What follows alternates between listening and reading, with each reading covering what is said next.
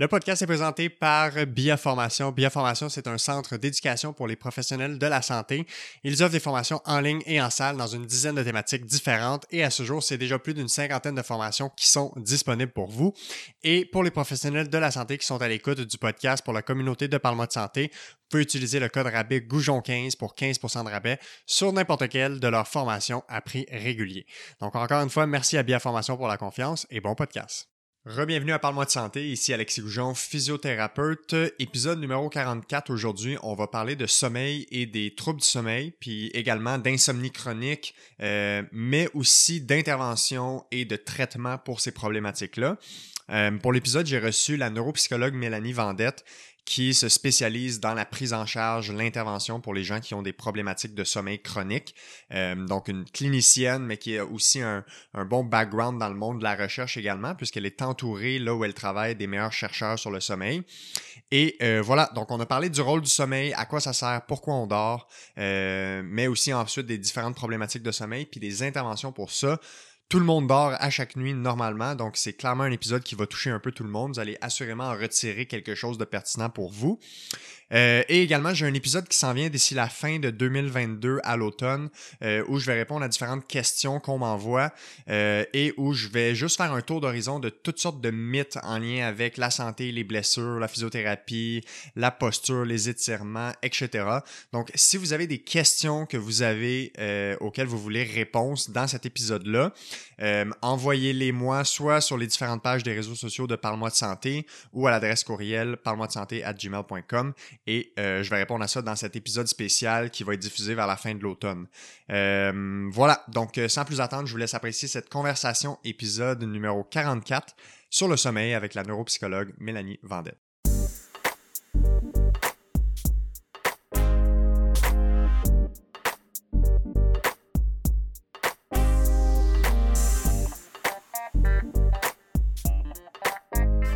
OK, on est parti. Mélanie Vendette, bon matin, comment ça va? Ça va très bien, merci toi-même. Ça va super bien. Je suis content de te recevoir. Tu m'as dit que c'est ta première expérience de podcast, fait que c'est ton baptême ce matin. Exactement. Mais en même temps, tu as une expertise quand même poussée dans un domaine qui touche à peu près tout le monde, c'est-à-dire le sommeil. C'est le sujet d'aujourd'hui. Euh, on va essayer de faire un tour d'horizon sur tout plein d'enjeux qui touchent le sommeil. C'est le fun parce que j'aime ça quand les épisodes que j'aborde, c'est un sujet qui, qui parle à tout le monde. Tu sais, le sommeil, à part les extraterrestres, tout le monde dort euh, plusieurs heures par jour. Il y en a qui disent que c'est le tiers de notre vie environ. Fait que ça touche beaucoup de gens. Euh, on a beaucoup de types de problèmes de sommeil. Il y a beaucoup de choses qui peuvent influencer le sommeil et vice-versa, le sommeil influence beaucoup notre santé, notre vie en général. Euh, donc, je suis content de parler de ça avec toi aujourd'hui. Avant qu'on se lance dans le vif du sujet, peut-être faire un petit parcours. Toi, tu es neuropsychologue, euh, tu es vraiment clinicienne, puis tu travailles euh, à l'hôpital Sacré-Cœur dans une clinique du sommeil. Tu pourras élaborer plus précisément. Peux-tu me parler un peu du parcours professionnel qui t'a amené euh, d'abord dans tes études, puis ensuite à te former vraiment, à décider que tu allais faire de la clinique et de l'intervention avec les gens qui ont des problèmes de sommeil. Oui, tout à fait. En fait, moi, j'ai fait un doctorat en neuropsychologie, euh, un doctorat qu'on appelle euh, recherche et intervention, fait que ça a vraiment comme une double discipline où ce qu'on est amené à faire un projet de recherche doctorale, donc des études de recherche doctorale que moi j'ai faites finalement sur, sur le sommeil, mm-hmm. sur un, un trouble du sommeil bien particulier qui s'appelle le trouble comportemental en sommeil paradoxal. Peut-être qu'on y reviendra quand on parlera plus tard des, différents troubles de sommeil. Euh, mais j'avais également là, un côté euh, clinique euh, dans mon parcours qui m'a amené à pouvoir être membre de l'Ordre des psychologues. Donc, au final, avec mon, le doctorat en neuropsychologie, recherche-intervention, ça permet de pouvoir être clinicien, clinicienne. mais par-dessus ça, je dirais que je suis allée chercher un permis de psychothérapeute à l'Ordre des psychologues du Québec pour pouvoir intervenir fait que mon rôle à moi, c'est vraiment un rôle de clinicienne à la clinique euh, des troubles du sommeil, là, qu'on appelle aussi le, le Centre d'études avancées en médecine du sommeil à l'hôpital Sacré-Cœur, le CEAM. C'est là que je travaille. C'est un centre d'expertise en sommeil. Euh, c'est un centre de recherche également. Donc, il y a des cliniciens, il y a des médecins qui travaillent sur les différents troubles de sommeil. Puis moi, comme clinicienne, je suis intervenante. Je travaille avec les gens qui ont des problèmes de sommeil, particulièrement avec les personnes qui souffrent d'insomnie. Je vais mm-hmm. faire des intervention. Donc, c'est vraiment très clinique, très appliqué, mais en même temps, tu es dans le même euh, établissement que beaucoup de gens qui sont très calés en recherche. Fait que ça doit faire un, un, beau pont entre la clinique et la recherche parce que tu dois avoir des collègues, tu dois avoir accès à des collègues qui ont des, des connaissances vraiment approfondies dans le domaine ah, aussi. oui, absolument. Puis c'est ça qui est extraordinaire euh, de, de, de, de pouvoir valider des informations. Puis euh, c'est vraiment un. Il y a beaucoup d'études de recherche clinique qui, qui se font euh, là-bas au CEAMS. Donc, effectivement, là, je pense que c'est un plus d'avoir les chercheurs sur place. Puis c'est aussi stimulant intellectuellement de pouvoir être là puis participer à des, euh, des, des, des, conférences sur le sommeil. Il y a des chercheurs à travers le monde hein, aussi qui viennent présenter. là, il y a beaucoup d'échanges, surtout maintenant, encore plus, depuis que ça se fait à distance. Hein, on peut ça avoir, a comme euh, ouvert cette porte-là. Oui, des webinaires, euh, des, ça permet des échanges, donc oui. Puis, on parlera plus tard un peu de toutes les ben, des types de problèmes de sommeil, les troubles du sommeil peut-être les plus euh, les plus fréquents ou ceux que tu vois le plus dans ta clinique, puis quel genre d'intervention on, fait pour ça. Mais avant de parler concrètement des problématiques de sommeil, si on se fait un petit euh, cours 101 sur le sommeil et qu'on commence avec la question dormir, ça sert à quoi? Ah oui. Hein? Commençons avec cette question-là. Oui, c'est intéressant parce qu'effectivement, euh, même euh, les chercheurs se sont déjà posé la question, mais pourquoi on dort? Parce qu'on voit bien que, euh, en fait, on meurt pas précipitamment de manque de sommeil. Hein. Je pense qu'on est capable de s'adapter au manque de sommeil. Fait qu'il a vraiment fallu étudier c'est quoi les fonctions du sommeil parce qu'on sait que le sommeil, c'est indispensable à la base.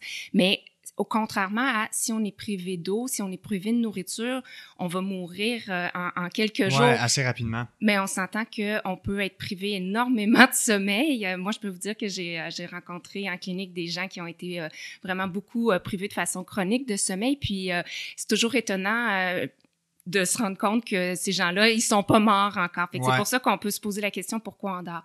Mais pour vrai, pourquoi on dort? En plus, le sommeil, c'est tellement un état qui est extrêmement dynamique. C'est ça qui est surprenant. C'est ça que les études de recherche ont, ont démontré aussi, c'est que contrairement à ce qu'on peut penser, où le sommeil, c'est un état, c'est pas, c'est loin d'être un état comateux où il se passe rien.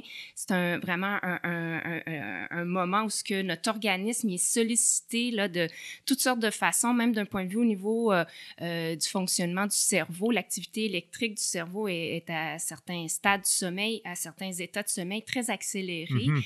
Dans les états, entre autres, les, les, stades de sommeil qu'on appelle le sommeil paradoxal, où ce qu'on va voir un esprit qui est qui est dynamique, euh, où ce que l'activité est similaire même à celle de l'éveil, fait que c'est quand même impressionnant. Fait qu'on sait maintenant, là, on comprend à chaque jour même, il y a des études qui démontrent l'importance du sommeil, du pourquoi on dort, parce que effectivement, il y a tout euh, euh, notre organisme, il vient comme complètement se, restructurer, on pourrait dire, au niveau du sommeil, au niveau de la au niveau énergétique, au niveau de la mémoire également. Euh, tous nos souvenirs viennent se reconsolider durant euh, notre, euh, notre sommeil. Donc, on fait du ménage au niveau de, de, notre mémoire, fait que sur le plan cognitif, le sommeil, ça a toute son importance. Là. Ouais, puis ça touche un peu tous les systèmes du corps, dans le sens que le système digestif travaille pendant la nuit, le système cardiaque, tout le cerveau, il y a, des, on pourrait séparer ça en dizaines de systèmes différents, régulation des émotions, gestion du stress, gestion de tous nos, nos, souvenirs, mais aussi, tu sais, moi, je pense tout le temps à, la santé physique, aux blessures, réparation des tissus, tu sais, les blessures, c'est dans le sommeil que ça se passe beaucoup, la récupération. Ça a un rôle vraiment énorme, puis la question est valable, mais d'un autre sens, si le sommeil n'avait pas un rôle primordial avec l'évolution, on l'aurait perdu, puis on dormirait pas 8 heures par nuit encore à ce jour, parce que c'est somme toute le tiers de notre vie. Fait que je pense pas que l'évolution aurait fait en sorte qu'on perde le tiers de notre vie dans une tâche qui n'est pas essentielle. Effectivement. Je trouve que c'est une super belle réflexion mm-hmm. euh, que tu as eue à ce sujet-là. Puis, puis pourtant, c'est ça qui est dommage, c'est qu'il y a beaucoup euh, de gens qui vont euh, avoir l'impression que c'est une perte de temps. Ouais. Puis ça, c'est vraiment dommage. Hein? Puis, puis pour certaines personnes, ça peut même mener à un sommeil dérangé. Hein? Ça peut mener à des perturbations au niveau du sommeil. Ça peut être un mode de pensée qui peut venir rendre l'insomnie chronique, hein? qui peut ah chroniciser des perturbations du sommeil parce que si depuis qu'on... Hein, souvent, c'est même... ça, vient de l'éducation qu'on a mm-hmm. pu euh, recevoir, que le sommeil, euh, c'est pas important, l'avenir appartient à ceux qui se lèvent tôt. Puis, euh, Mais tu vois, ça, c'est un discours que je vois beaucoup lié aux gens qui mettent de l'avant un petit peu leur, comme si eux avaient la qualité de pouvoir dormir de très petites heures par nuit. Souvent, ces gens-là qui dorment 3-4 heures par nuit et qui sont très, très, très productifs, ils vont dire, ben, c'est une perte de temps le sommeil. Puis ça fait un peu un lien avec euh, la prochaine question que j'avais, c'était un peu, est-ce qu'on a une dose de sommeil qu'on sait qui, est nécessaire? Puis je sais qu'il y a peut-être des nuances selon l'âge, euh, peut-être même selon les maladies ou nos conditions de santé qu'on pourrait avoir. Mais est-ce que, d'abord, est-ce qu'il y a une dose normale du sommeil selon l'âge? Puis ensuite, est-ce que c'est un mythe de savoir que des gens peuvent réellement dormir 2, 3, 4 heures par nuit toute leur vie sans impact? Sont très rares, les cours dormeurs, mais oui, ça existe.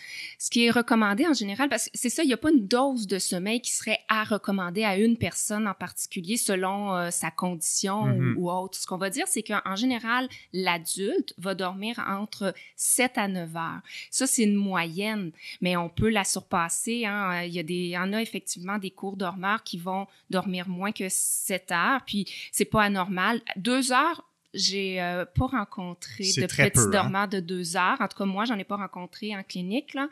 Euh, quoique c'est en lien avec l'insomnie, ils vont dormir des deux heures, mais c'est pas euh, un besoin qui est suffisant parce qu'elle est là la nuance. Hein?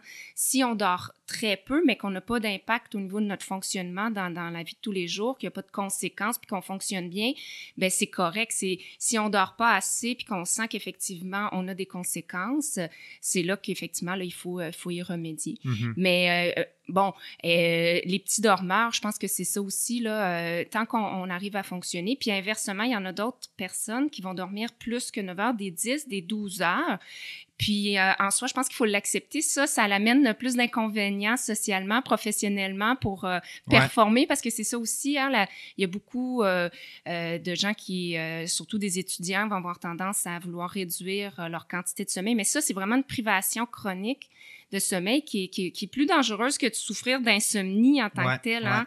Euh, de, de, se priver volontairement, ne serait-ce que d'une heure par euh, nuit, c'est effectivement, ça peut avoir euh, des conséquences. Puis c'est sûr qu'il y a toutes sortes de, de, de variations de, du besoin de sommeil selon l'âge. On voit bien que les, les nouveaux-nés, hein, ça dort, ça dort, ça dort. 16-20 heures par jour. C'est super intéressant parce que les nouveaux-nés, eux, euh, vont être beaucoup dans, ils ont une grande proportion de sommeil paradoxal de ce stade de sommeil-là où justement, il y a beaucoup beaucoup de, de, de reconnexions au niveau euh, neuronal qui vont euh, se créer durant ce sommeil paradoxal-là. Il y en a beaucoup, eux, dans... Beaucoup de travail dans le cerveau, beaucoup Exactement. de actif. beaucoup Parce qu'ils sont en de développement, pleine croissance. Euh. Exactement. du développement neuronal, la plasticité neuronale qui s'installe, puis qui va se faire beaucoup dans ce stade de sommeil-là. En vieillissant, on en garde une proportion là, de stade de sommeil paradoxal, mais ça se remplace aussi par du sommeil, euh, du sommeil de stade plus euh, euh, lent, là, puis sinon du stade de sommeil très plus profond aussi. Ouais. puis en fait, c'est ça aussi au fil du développement, ben on voit là, que le sommeil peut changer généralement au début de l'âge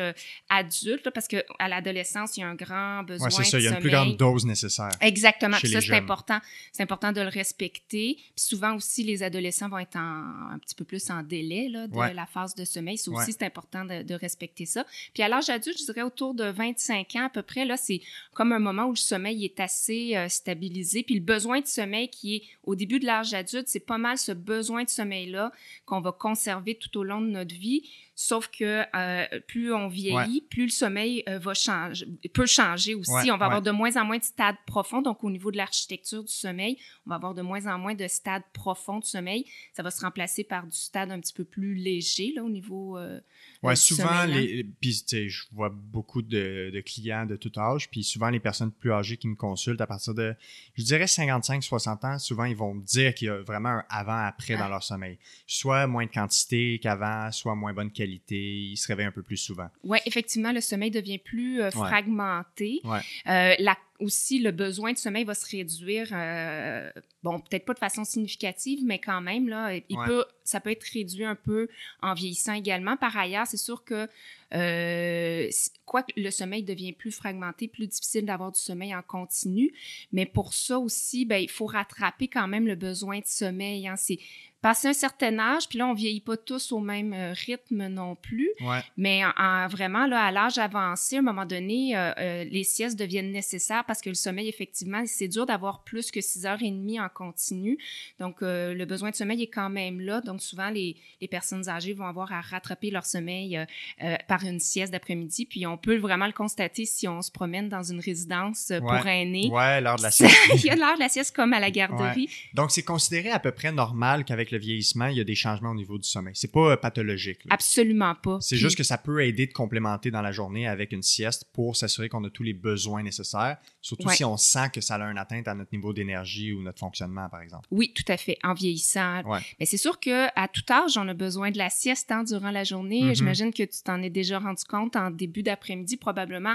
On a tous un petit coup de barre. On a on cogne un petit clou des, euh, la plupart du temps, surtout quand on est inactif ou maintenant, de plus en plus en télétravail, on est assis devant notre après le repas. Après le repas du midi, mais c'est pas le repas du midi, même si on mange euh, copieusement, c'est pas ça qui nous fait dormir, c'est un signal ah circadien, hein? ça. Carrément, c'est pas lié avec euh, l'appétit. Donc, c'est vraiment, c'est vraiment chez presque tout le monde qu'on voit ça, cette, cette genre de baisse, de petit down, de baisse d'énergie. Oui, tout à fait. C'est vraiment circadien. Il y a une baisse de la température aussi du corps qui va se manifester en début d'après-midi. On peut, on s'en rendra pas compte. Peut-être que des fois, il y a des gens qui vont dire qu'ils ressentent un peu un petit frisson en début d'après-midi, mais on, ça veut pas dire qu'on va s'en rendre compte, même si on mesurait notre température du corps avec un thermomètre. C'est pas assez précis pour la voir, mais il y a effectivement une petite chute de la température du corps, puis c'est associé avec la baisse de la vigilance en début d'après-midi. Fait que c'est normal. c'est ah, correct de faire la sieste. Oui, oui, c'est intéressant. Est-ce qu'on sait pourquoi ce rythme-là est programmé comme ça, le hmm. rythme circadien? Ça, c'est une bonne question. Je ne saurais pas dire pourquoi il y a une variation comme ça. Euh, Mais c'est vraiment intéressant parce que c'est vraiment fréquent. Mais moi, ben je le remarque. C'est tout le, moment, quand j'étais à l'université au cégep, le moment le moins productif pour moi, c'était midi à 4. J'étais très productif le matin, très productif juste avant le souper et en fin de soirée. Euh, même maintenant, rendu au travail, les, quand je vois des clients en, en après-midi, souvent c'est plus, plus difficile ou en tout cas, je suis moins éveillé. Euh, si je fais du sport puis que je termine mon sport vers midi, une heure, l'après-midi, c'est sûr que je dois faire une sieste. Fait que je vois ça, mais c'est vraiment fréquent. Oui, oui. C'est comme ça pour la plupart, la plupart des gens. Euh, quoique certaines personnes qui le ressentent un petit peu moins, mais généralement, si on, on, a notre besoin de sommeil qui est bien comblé durant la nuit, c'est pas, euh, on n'a pas besoin de faire la sieste euh, euh, en début d'après-midi, mais un petit, dans le fond, un petit power nap, là, ça juste, des fois juste 15 minutes. sinon, c'est sûr qu'on va essayer de ne pas faire des siestes prolongées, de pas trop s'écouter à faire des siestes prolongées comme ça durant la journée pour pas nuire à la qualité de notre sommeil de nuit. Mais généralement, quand on dort bien la nuit puis qu'on comble notre besoin de sommeil, on va quand même avoir cette petit coup, ce petit coup de barre-là en début d'après-midi, mais ça ne nous empêchera pas de euh, vaguer à nos occupations. Mm-hmm. On n'est pas obligé de faire la sieste, mais en même temps, on, peut écouter ce signal-là si on peut se le permettre. Ouais, j'aime la parenthèse que tu as, parlé de la durée de la sieste. On, entend souvent qu'on essaie de garder des siestes pas trop longues, des, des siestes de une heure, des fois ça peut comme, je ne sais pas si c'est à cause qu'on tombe trop profond dans le sommeil, quand on se réveille une sieste d'une heure en plein milieu de journée, on est, on est vraiment poqué. Là. On se sent vraiment comme si on, avait diminué notre niveau d'énergie versus une sieste de 15, 20, 25 minutes où là, souvent, j'ai plus l'impression d'avoir un regain d'énergie. Oui, effectivement. Puis c'est tout à fait juste, comme tu l'as nommé, c'est quand la sieste est trop prolongée, on tombe dans notre sommeil, dans notre stade de sommeil profond. Mm-hmm. Puis ben ça, là, hein, le stade de sommeil profond, c'est relié à une pression qu'on appelle homéostatique hein, au niveau de la physiologie du corps. Puis quand on touche à ce stade de sommeil-là, ben on la dissipe, là, cette belle pression de sommeil qu'on essaye de garder pour euh, la nuit. Fait que c'est mieux pas de l'utiliser durant la journée. On veut vraiment la garder pour avoir un sommeil plus profond la nuit. Fait que le fait de faire des siestes prolongées dans le jour, ça a pour effet d'alléger le sommeil euh, durant la nuit. Puis effectivement, ben, se réveiller dans le stade de sommeil euh, profond, euh, c'est pas toujours agréable de se réveiller de, ce stade-là. Puis d'ailleurs, ça me fait penser aussi au niveau de l'architecture du sommeil, nos stades de sommeil profond, ils vont survenir en début de partie de notre nuit, dans les premières heures de, notre sommeil. Puis on va en avoir justement beaucoup moins, mais généralement même plus à la fin de notre nuit de sommeil. Fait qu'au matin, quand on se réveille, c'est pas dans des stades de sommeil profond, sauf quand on a été en privation de sommeil longuement. Ça peut arriver qu'on ait des rebonds là, de stades de sommeil profond au matin, mais c'est très rare. Là, on, va, on, va, tomber dans d'autres types de stades. On va être plus dans le stade de sommeil paradoxal dans la fin de notre nuit au matin comme ça. Fait que je trouve que c'est bien fait pareil parce que quand on se réveille dans les premières portions de notre nuit, là, si on a un éveil, euh, qu'on se fait déranger là, en début de, de, nuit, là, c'est le même, confus, oui, même phénomène que euh, quand on se réveille de la sieste. Hein. Je suis peut-être d'avance sur ce qu'on va parler tantôt quand on va parler des troubles du sommeil, mais ce, que tu as dit m'a amené à réfléchir chez les gens qui ont des problèmes de sommeil. Donc, quand, ils se couchent pour la nuit, soit de l'insomnie, euh, ils se réveillent souvent, il peut avoir un espèce de cercle vicieux peut-être du fait de devoir faire beaucoup de siestes dans la journée, des, siestes prolongées qui fait qu'on on, euh, hypothèque la qualité de notre nuit et donc, les gens peuvent dormir dans la nuit, euh, dans le jour pour essayer de récupérer, mais finalement, c'est une boucle qui fait que ça nuit à notre sommeil. J'ai l'impression qu'il y a des interventions probablement qui sont nécessaires à ce niveau-là dans la, un peu l'hygiène ou la routine du sommeil. Absolument. C'est en fait euh, dans les interventions pour traiter l'insomnie, le meilleur traitement qui existe, c'est euh, la thérapie cognitive comportementale. Fait qu'on travaille à la fois sur des croyances qui peuvent justement euh, euh, être présentes puis venir euh, renforcer la problématique d'insomnie, mais ces habitudes-là aussi, fait on travaille beaucoup sur les comportements. Ouais, c'est ça. Puis d'un point de vue justement comportemental, ben ce que tu as nommé, là, le fait de faire des siestes prolongées durant la journée, en fait, c'est souvent, je ne veux pas dire c'est une mauvaise habitude euh, de la personne, c'est souvent une stratégie pour essayer de s'adapter à une, situation. Exactement. Mais effectivement, c'est un comportement qui est, qui est nuisible puis qui vient euh, faire perpétuer la problématique euh, mm-hmm. d'insomnie dans le temps. Donc oui, oui, c'est ça, c'est quelque chose. Ouais, mais ça m'a fait. On en reparlera plus en détail dans les interventions, mais ça m'a fait penser à ça. Je veux revenir aux adolescents puis aux jeunes. On parlait de dose de sommeil. On sait que à l'adolescence, on est en pleine croissance, le cerveau se développe, en fait, jusqu'à très tard dans la vingtaine. Euh, c'est une, période de la vie qui semble nécessiter une plus grande dose de sommeil. Est-ce qu'on a des lignes directrices euh, chez les jeunes, chez les ados, un peu comme chez les adultes, où on vise un 7 à 9 heures? Ah oui, oui, il y a, euh, vraiment une dose, comme tu dis, là, recommandée, le plus recommandable chez les, les enfants, puis chez les adolescents aussi. Moi, je pas très spécialisé là, dans le sommeil euh, enfant, adolescent, mais on, sait que euh, des jeunes enfants, ça, ça, peut quand même euh, dormir là, des, des 12, 13 ans. Les adolescents, en général, ben, il y en a encore là, des adolescents qui peuvent avoir un sommeil très prolongé. Je pense qu'on est plus autour des 9 heures, des 9-10 heures chez les adolescents, mais en, en délai un petit peu plus de phase. Ils vont mieux dormir là, en délai de phase, là, ces adolescents-là.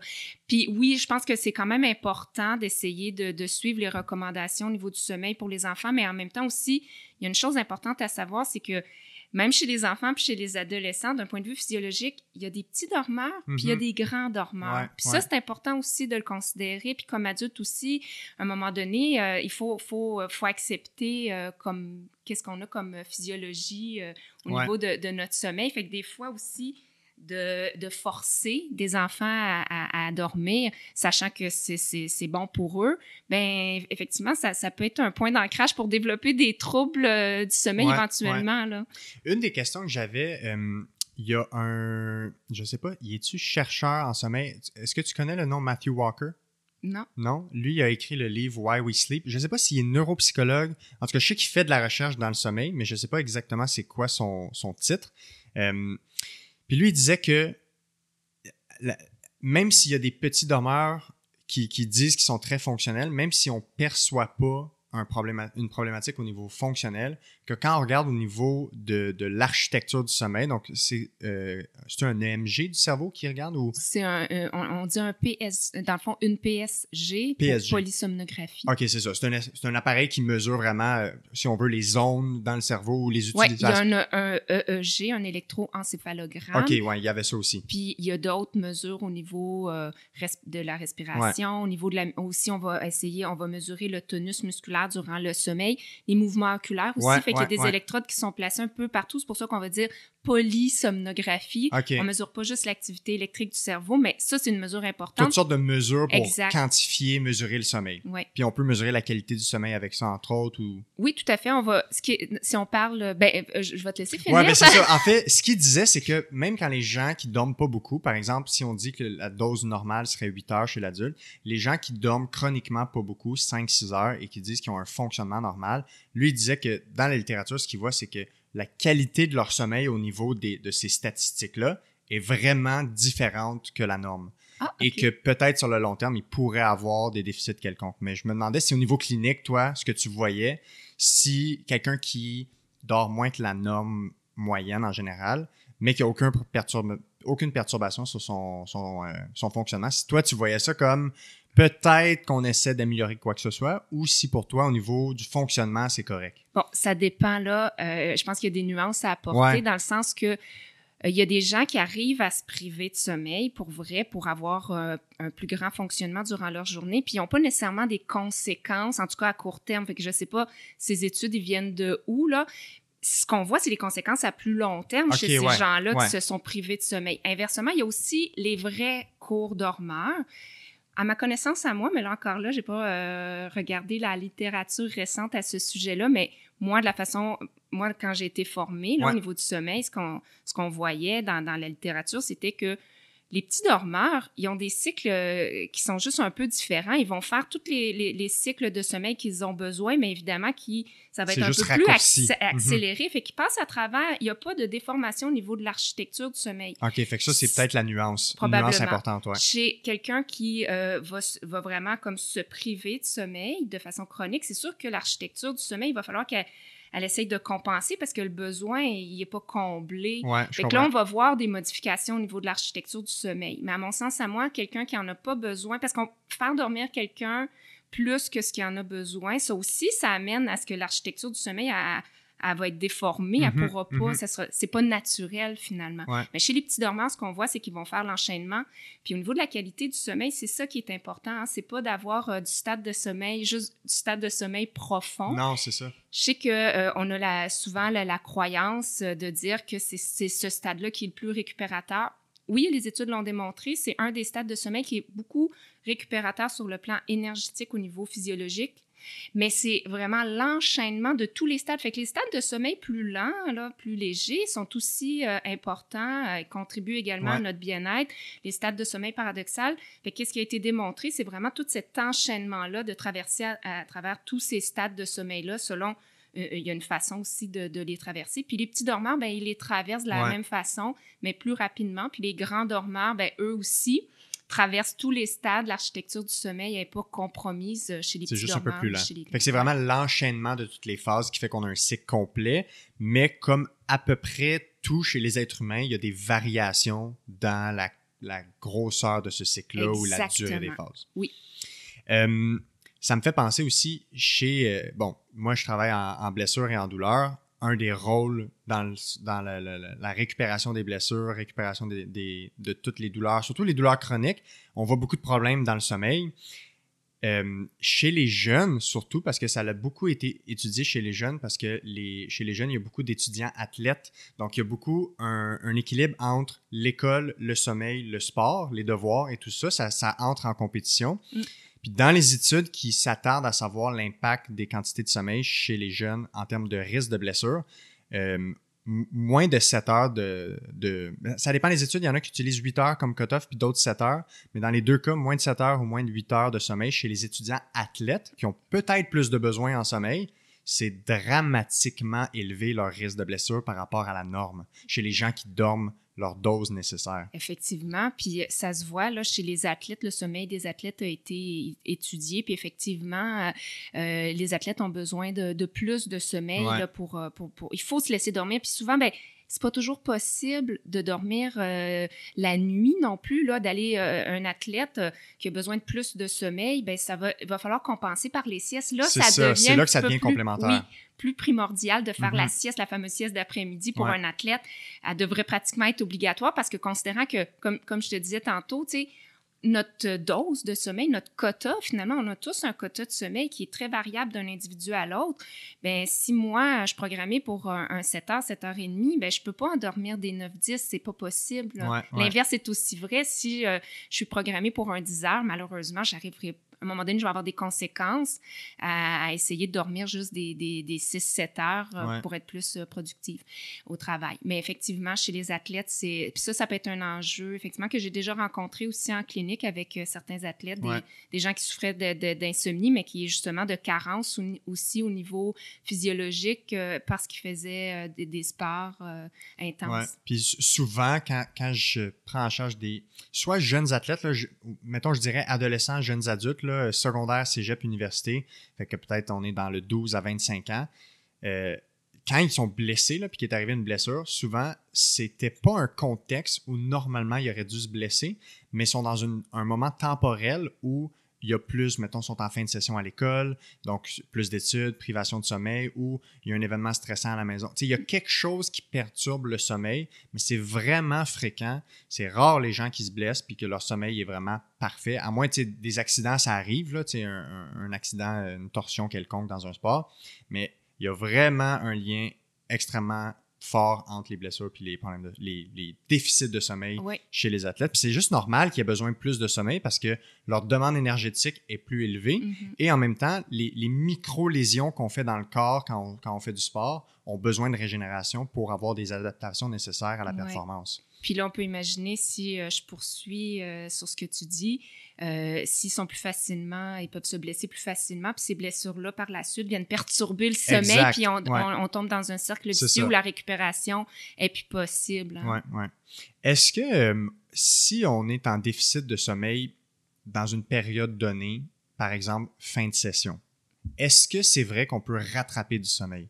Fait que quelqu'un qui, pendant toute la semaine, se prive de sommeil pour passer à travers sa semaine, que ce soit l'école ou le travail, puis la fin de semaine fait des blitz de 12-13 heures de sommeil. Est-ce que c'est l'équivalent pour ce que notre corps a besoin en termes de, du rôle du sommeil? Bien, je me suis pas beaucoup penchée là-dessus, mais je, sais que j'ai entendu qu'il y avait des études qui disaient que non, que ça n'arrivait pas à permettre la récupération mm-hmm. complète.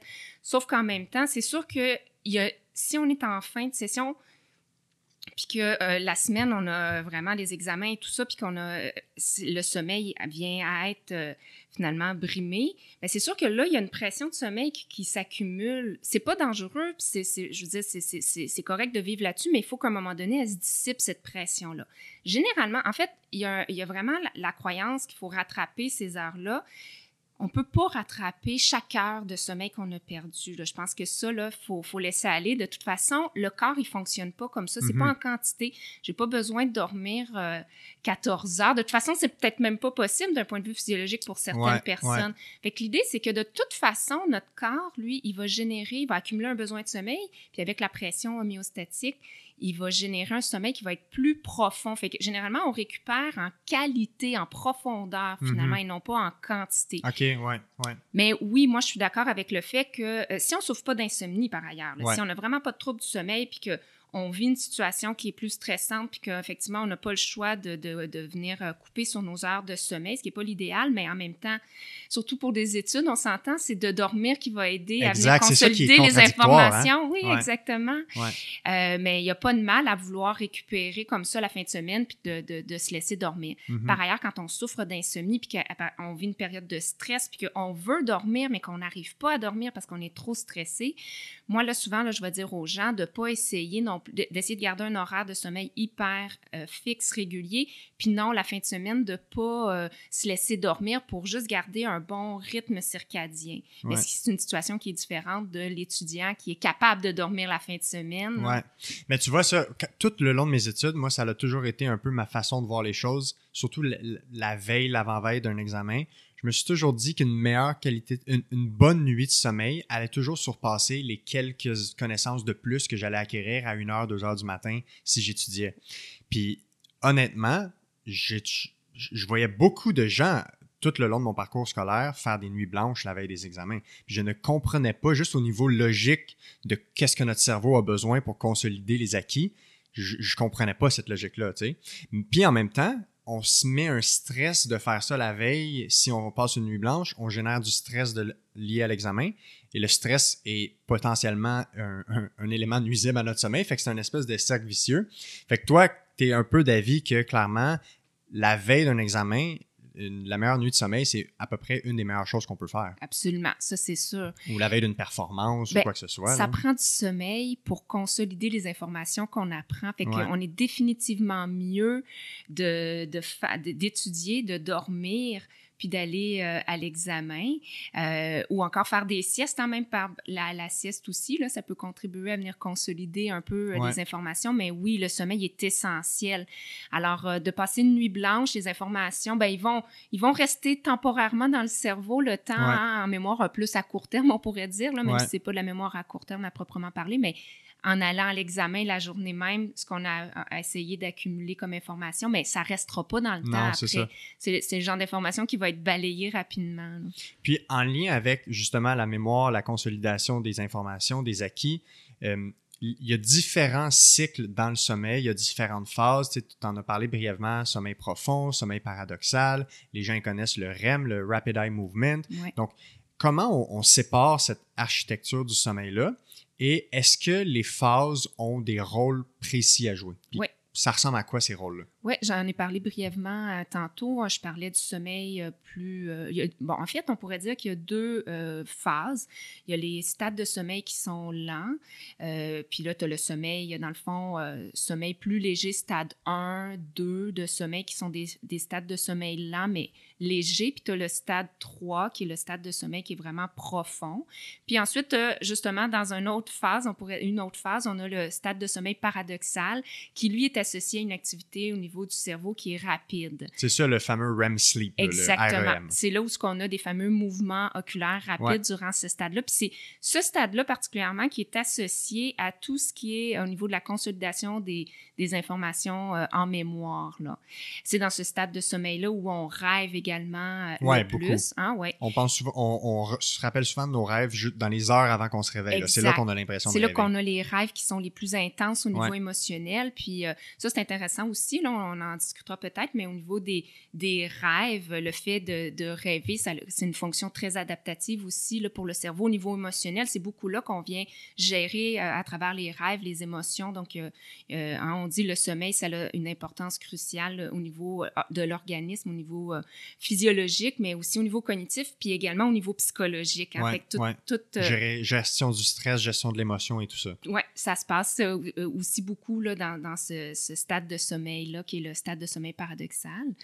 Euh, puis, bon, ben, c'est sûr que oui, le stade de sommeil profond, euh, lent profond, est plus associé à la récupération au niveau du corps énergétique.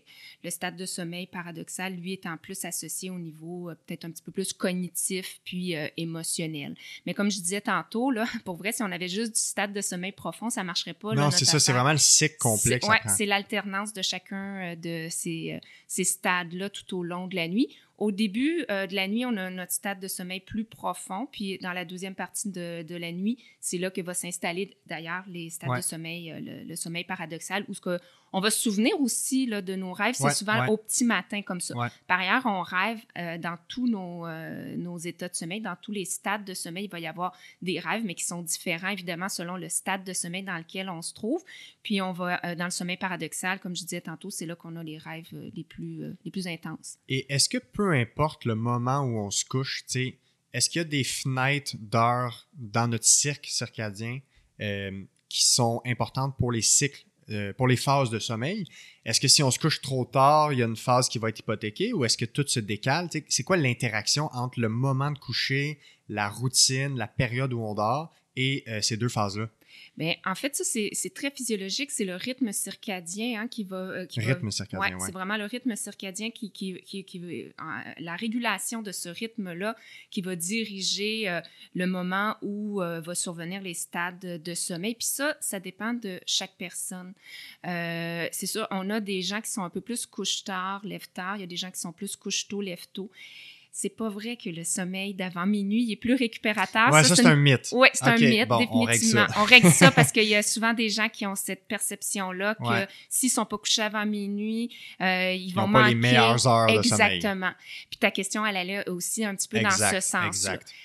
donc, c'est vraiment la régularité du ça, rythme qu'on va adopter qui va faire en sorte qu'effectivement, on ne on, on perdra pas de euh, nos stades, de, de, nos bonnes heures, si on veut, de sommeil. Fait que l'architecture du sommeil, lui, la physiologie du sommeil, elle va s'adapter au rythme qu'on va lui donner. Mais c'est sûr que si on est un couche-tard, ça va toujours être très difficile d'avoir un bon sommeil de qualité trop tôt. Puis il y a beaucoup de couche-tard qui souffrent d'insomnie, justement parce que socialement ou professionnellement, ils peuvent pas respecter leur physiologie ou qui ont la croyance qu'effectivement, s'ils se couchent trop tard, leur sommeil sera pas de bonne euh, qualité. Donc, ils vont, avoir, ils vont essayer puis forcer à, se coucher tôt. Ça, ça, peut être possible pour un couche-tard d'arriver à devancer sa phase de sommeil puis se coucher de façon plus raisonnable, si on veut, là, pour la société, on s'entend? Mais ça va demander toujours énormément de travail puis une régularité incroyable de toujours se lever à la même heure le matin, même la fin de semaine, parce que le couche-tard qui va essayer de se coucher tôt la semaine pour se lever tôt pour le travail, la fin de semaine, va avoir tendance à pas mettre son réveil matin. Mais là, qu'est-ce qui arrive, c'est que ça vient désynchroniser le, le, rythme circadien. Fait que non, il y a pas. C'est propre à chacun le moment euh, d'aller au lit est vraiment là, propre à chaque personne selon, selon comment on se sent bien. Euh, puis on, peut, on peut le déterminer. Là, euh, certains d'entre nous, on est plus il y a certaines personnes qui sont plus productives le matin, ça tu le ouais, mets toi tantôt. Il y en a d'autres que c'est le contraire. J'étais, j'étais. Ah oui, ça a changé. Ah oui, ok. Ouais, ben je travaille euh, en clinique, c'est la clientèle a souvent besoin de rendez-vous de soir après le travail. Fait que mes, mes chiffres de travail, c'est beaucoup du 1 à 8, midi à 8, 11 à 6. Fait que ça fait que le matin, maintenant, c'est rare que je suis à la clinique. Fait que j'ai perdu ma capacité à me lever à 6 heures puis d'être. Ah. Euh, mais je suis très productif. Ben, c'est intéressant, ben, justement, parce que tu t'es, tu t'es ajusté. J'ai rebâti un nouveau cycle. Exactement, puis avec une certaine régularité, je peux imaginer. Parce que si, à, si déjà, toi, tu as une propension à être un peu plus, peut-être pas un couche-tôt, tôt, tôt, mais un lève-tôt, c'est souvent un couche-tôt. Si tu as cette propension-là, ben, c'est sûr que ça demande une certaine discipline pour être capable de euh, faire, euh, de reporter ta phase comme ça euh, de sommeil. Oui, mais c'est ça, ça ressemble à ça. À l'université, c'était du 10h à 6h tout le temps. Fait que j'étais couché à 10h, me levais à 6h, les cours commençaient à 8h. Fait que le matin, j'avais tout le temps une heure, une heure et demie de trucs pour avancer. Sachant que le soir, à 10h, j'étais couché. Maintenant, c'est plus du 11 à 7 parce que je finis le travail à 8. Fait que je suis à la maison à 8h45, 9h, le temps de décompresser. C'est ça, exact. C'est important. On est bien mieux euh, de, de, se laisser un moment pour euh, décompresser de sa journée, faire une petite routine, euh, changer les idées, puis de se coucher un petit peu plus tard, justement, là, pour se, se permettre là, de, de, de, faire une coupure entre le mm-hmm. monde diurne puis le monde nocturne. Exact. Donc, ce que je retiens dans les cycles, c'est que peu importe le moment où on se couche, on va être capable d'avoir notre cycle complet dans la mesure, ça va être maximisé dans la mesure où on a vraiment une régularité de ce cycle-là, sachant que chaque corps va trouver son cycle ou son, rythme, en fait, le rythme circadien qui va être adapté selon lui.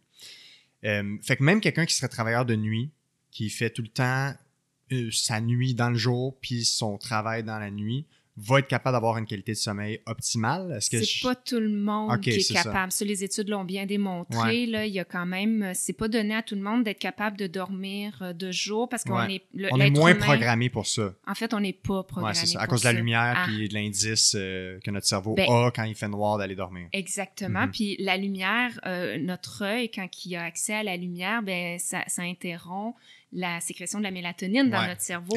C'est extrêmement difficile, même dans toutes les meilleures conditions. Puis il y a beaucoup d'études de recherche sur ce sujet-là euh, avec des travailleurs de nuit, des infirmières en milieu hospitalier, euh, qu'on essaie même euh, en plein jour de faire dormir dans les meilleures conditions mm-hmm. possibles, puis en les exposant le moins possible également à, la lumière, parce qu'il y a toujours ça quand, quand, les travailleurs de nuit finissent leur corps de travail de nuit pour aller dormir, sont exposés à la lumière à l'extérieur. Puis Là, il y a plein de recommandations qu'on peut faire pour les gens qui sont des travailleurs euh, de nuit. Une des premières recommandations, c'est d'ailleurs d'avoir un, horaire régulier. Oui, le plus possible. De ne pas shifter là, euh, la fin de semaine, de pas revenir. Puis ça, c'est hyper contraignant avec euh, la famille et tout ça. C'est clair, ça, hein. c'est difficile. Mais l'idée, c'est d'essayer de, de régulariser, de garder le, justement le rythme circadien pour un sommeil de jour. Porter des lunettes aussi, là, qui, c'est des lunettes orangées pour euh, au moment de la sortie là, du, du, corps de nuit, où ce que justement il y a la lumière là, du matin là, qui, qui se manifeste. Ça filtre la, filtre la, lumière, certains rayons, j'imagine, oui, ces lunettes-là. Les lunettes orangées vont empêcher la fréquence bleue du soleil ou de, de la lumière de, de, pénétrer au niveau de l'œil. Puis, ben, ces travailleurs de nuit-là, ça leur prend une exposition à la lumière. On doit être exposé à la lumière pour arriver à dormir. Un, il faut être éveillé, mais il faut aussi être exposé à la lumière. Puis la lumière, la nuit, il y, en a, il y en a pas vraiment là, beaucoup. Fait que, ils ont même essayé dans, dans des études d'exposer les infirmières durant leur travail à, à une luminosité. En tout cas, il y a beaucoup... n'ont pas exactement la même qualité, le même cycle, même si on les met dans les meilleures conditions possibles. Effectivement, c'est ça qui se passe. Puis euh, malheureusement, ben, les études le démontrent aussi, là, ça peut mener à des conséquences au niveau de l'état de, santé. Mm-hmm. ben, ça fait un peu un lien avec euh, là où je voulais m'en aller. C'est quoi des conséquences, tu sais, à long terme, si on n'a pas une hygiène de sommeil ou si on n'a pas un sommeil qu'on pourrait considérer comme étant dans les limites de la normale pour notre fonction, les impacts sur le long terme au niveau de la santé, au niveau du vieillissement, le cerveau, euh, c'est quoi les impacts de ça sur le long terme? Bien, on peut penser euh, juste au système immunitaire hein, qui est euh, régularisé, qui est généré durant le sommeil. Fait que c'est sûr qu'on peut être plus propice à développer, à, tomber malade, là, carrément, là, à mm-hmm. développer des maladies. Sur le plan cardiaque aussi, hein, le sommeil, c'est important pour au niveau de la régulation, euh, au niveau du rythme, euh, au niveau euh, de la variabilité cardiaque. Il y a énormément de, de variabilité au niveau cardiaque durant les différents stades de sommeil. Puis ça, c'est important ce qui se passe. Fait que oui, ça peut avoir des conséquences. c'est sûr que ben, si moins, ça ne veut pas dire qu'on va, on va mourir d'une crise cardiaque À, 40 ans là, parce qu'on s'est privé de sommeil pendant plusieurs années. Mais c'est sûr que si moindrement des gens ont une vulnérabilité à la base au niveau de notre état de santé, ben, on va être plus propice à développer mhm. quelques maladies que ce soit. ça peut être un facteur de risque. Tout à fait. Puis je sais aussi en lien avec les démences, que c'est. Ou euh, sais-tu Parkinson? Ben, démence, Parkinson, maladie neurodégénérative, il y a un lien avec le sommeil? Ben oui, tout à fait. C'est sûr qu'il euh, y a un impact de ces maladies-là sur le sommeil. L'inverse peut être aussi vrai dans le sens qu'il y a certains troubles du sommeil qui peuvent être également un prédicteur de certaines maladies neurodégénératives où on mm-hmm. sait que ça peut même être un, prodrome, on pourrait dire, là, qu'on on le sait que c'est un, symptôme d'une maladie neurodégénérative en devenir. OK, euh, bon, ça, ça devient plus comme un élément euh, prédicteur ou un dépisteur. Hein, on, peut, dépister à partir de ça. Euh, de là à dire que euh, le manque chronique de sommeil va mener à une maladie d'Alzheimer, en tout cas, moi, je dirais, j'irai avec précaution à ce niveau-là, dans le sens qu'effectivement, si on s'est privé de sommeil, toute une vie, puis qu'effectivement, on a cette vulnérabilité-là en nous. Il y a des chances. C'est un facteur qui contribue, mais c'est pas euh, le seul prédicteur. non, tout à fait. Puis il faudrait pas inquiéter les gens qui souffrent d'insomnie que ça mène à, une maladie neurodégénérative comme euh, l'Alzheimer. Sachant qu'il y a des bénéfices à améliorer, optimiser nos habitudes de sommeil juste pour avoir une meilleure qualité en général. Oui, tout à fait. Je pense que c'est ça aussi là, qui, qui est à pas perdre de vue. J'interromps le podcast deux petites secondes pour te parler de Biaformation. Ils ont une formation en ligne pour l'évaluation et la prise en charge des douleurs fémoro-patellaires. Les douleurs au genou, il y en a beaucoup dans la population et des douleurs fémoro-patellaires, c'est extrêmement fréquent. C'est important comme professionnel de la santé d'être bien formé pour les prendre en charge et ça tombe-tu bien que Biaformation offre une formation pour ça? Euh, voilà, donc comme d'habitude, les détails euh, seront dans les liens de la description du podcast et vous pouvez également utiliser le code rabais Goujon15 pour la communauté du podcast pour avoir 15% de rabais sur leur formation à prix régulier. Euh, voilà, de retour au podcast. Puis l'autre question que j'ai, puis peut-être tu pourrais répondre à cette question-là. On, parle souvent de l'influence de d'abord la caféine sur le sommeil, euh, l'alcool sur le sommeil, les drogues sur le sommeil. Je sais aussi que ça peut dépendre du moment dans la journée. Euh, est-ce que tu peux nous résumer un petit peu ce qu'on sait, puis tu sais, peut-être au niveau clinique, quels éléments sont pertinents pour toi quand tu abordes ces questions-là avec tes, les, les, les, patients, les patientes en termes de la caféine, en termes d'alcool, drogue et compagnie? OK. Bien, je pense que la caféine, c'est celui qui que les gens consomment le plus. Hein, c'est le plus euh, normalisé, qui est le plus fréquent. Puis en fait, euh, évidemment, on a encore une fois tous euh, notre sensibilité euh, à la, aux effets de la caféine. En fait, qu'on n'a pas, on pas tous la même sensibilité. Mais pour certaines personnes extrêmement sensibles à, la caféine, les effets de la caféine peuvent rester, là, dans les cas extrêmes, jusqu'à pratiquement 14 heures dans l'organisme.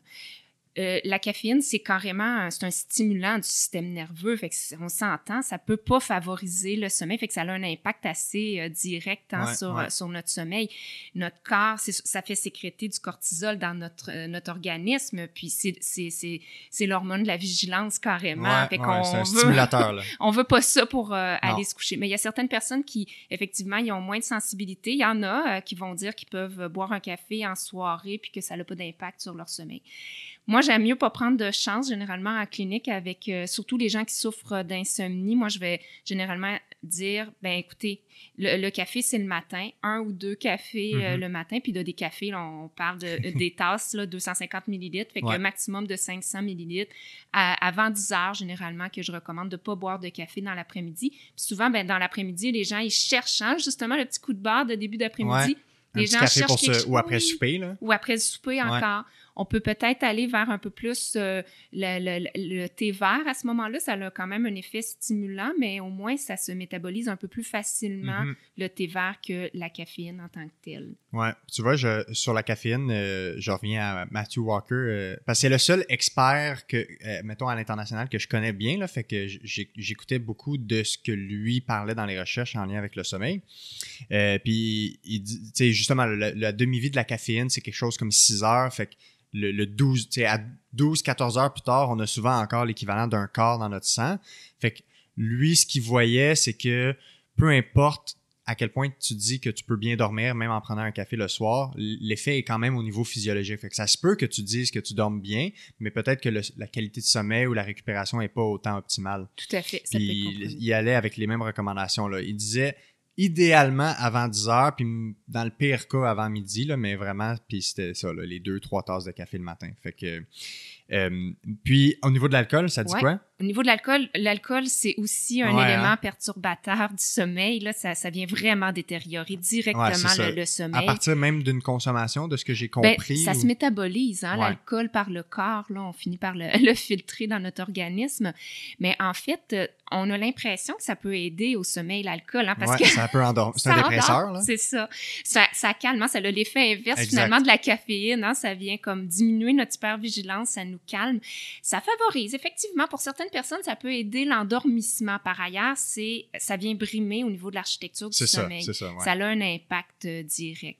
Mais comme ça se métabolise, on peut dire que, euh, bon, je pense que c'est à peu près euh, une consommation, ça prend à peu près deux heures à métaboliser. Fait que généralement, si on prend une à, deux consommations sur l'heure du souper, si mm-hmm. on soupe pas trop tard, parce qu'il y a des gens qui soupent vers 19-20 heures puis qui vont se coucher vers 10-11 heures, mais non, le temps ne sera pas suffisant. Mais si on, soupe à une heure euh, plus, plus raisonnable, qu'on a quelques heures, on peut également consommer quand même un peu d'alcool. Ouais. L'enjeu avec ça, c'est que socialement, l'alcool, ça se consomme en soirée. Puis souvent, c'est jusqu'à à peu près l'heure de coucher, tu sais. Fait que les sorties au bar ou quand on reçoit les amis, on se fait un bon souper, la bouteille de vin, mais c'est consommé, puis tu sais, c'est rare les gens qui s'arrêtent à un ou deux verres, en tout cas, quand on est dans une soirée.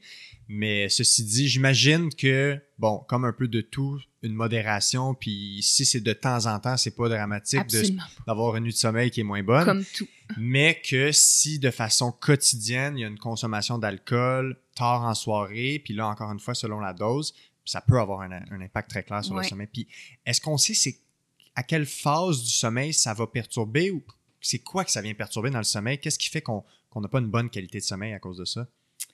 Et là, euh, je voudrais pas dire n'importe quoi à, ce C'est quelque part dans l'architecture oui, oui, clairement, là, ça vient euh, vraiment le changer. J'ai l'impression que ça, ça, doit jouer un peu sur le, si je me trompe pas, il me semble sur le sommeil paradoxal.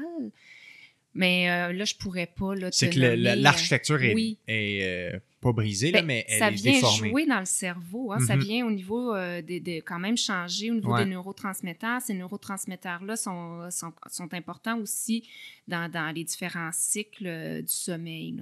Mais je pourrais pas dire exactement précisément sur quel stade de sommeil là, ça, ça va venir euh, jouer. Mais ce que je peux dire, c'est que ça fragmente carrément le sommeil. Est-ce que ça joue finalement sur le sommeil? Profond, le stade 3. J'ai l'impression que c'est peut-être ça aussi, ça empêche d'aller vraiment dans un stade de sommeil plus profond. Puis on, voit vraiment que l'architecture du sommeil va être perturbée. Mm-hmm, mm-hmm.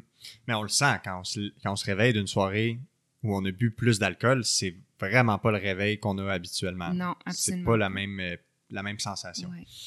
Une autre, Oui, euh, j'allais dire, euh, parce que là, on parle euh, d'habitude de consommation, mais Ouais. d'habitude de, de vie aussi. Là, si on parle, mettons, d'exercice physique, Oui, je sais oui, que oui, ça te vrai, concerne beaucoup euh, par rapport, euh, toi, à, à la physiothérapie puis aux gens que, que tu traites. Mais au niveau de l'activité physique, là, les athlètes, justement, ou les gens sportifs, faire du sport trop tardivement le Ouais, soir aussi, ouais. ça peut avoir un impact. Là, on parle de l'effet de la caféine, de l'alcool, puis l'exercice physique aussi. C'est les même mêmes si hormones, le même système qui va être stimulé. Ben en fait, c'est parce que ça c'est pas tout à fait ben, c'est différent euh, quand si on parle de l'activité euh, physique, l'impact que ça peut avoir sur le sommeil, c'est surtout du fait que quand on fait c'est plus sain de faire Oui, de oui, l'activité oui. physique que de boire de l'alcool au niveau euh, ça ça a pas du tout le même effet là, au, au niveau euh, neurologique, neuronal, mais euh, au niveau physiologique, c'est ça hein, c'est que ça crée quand même une hyperactivation physiologique puis ça fait monter la température aussi du corps OK, ouais. si on fait de l'activité physique trop tard en soirée, ben il y, a des gens qui vont le rapporter. C'est plus difficile d'arriver à dormir dans ce temps-là. Ouais.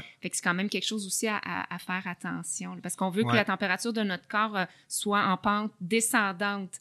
Quand on, à partir de, de fin de soirée, généralement, la température de notre corps, elle diminue progressivement. Puis c'est ça qu'on a besoin.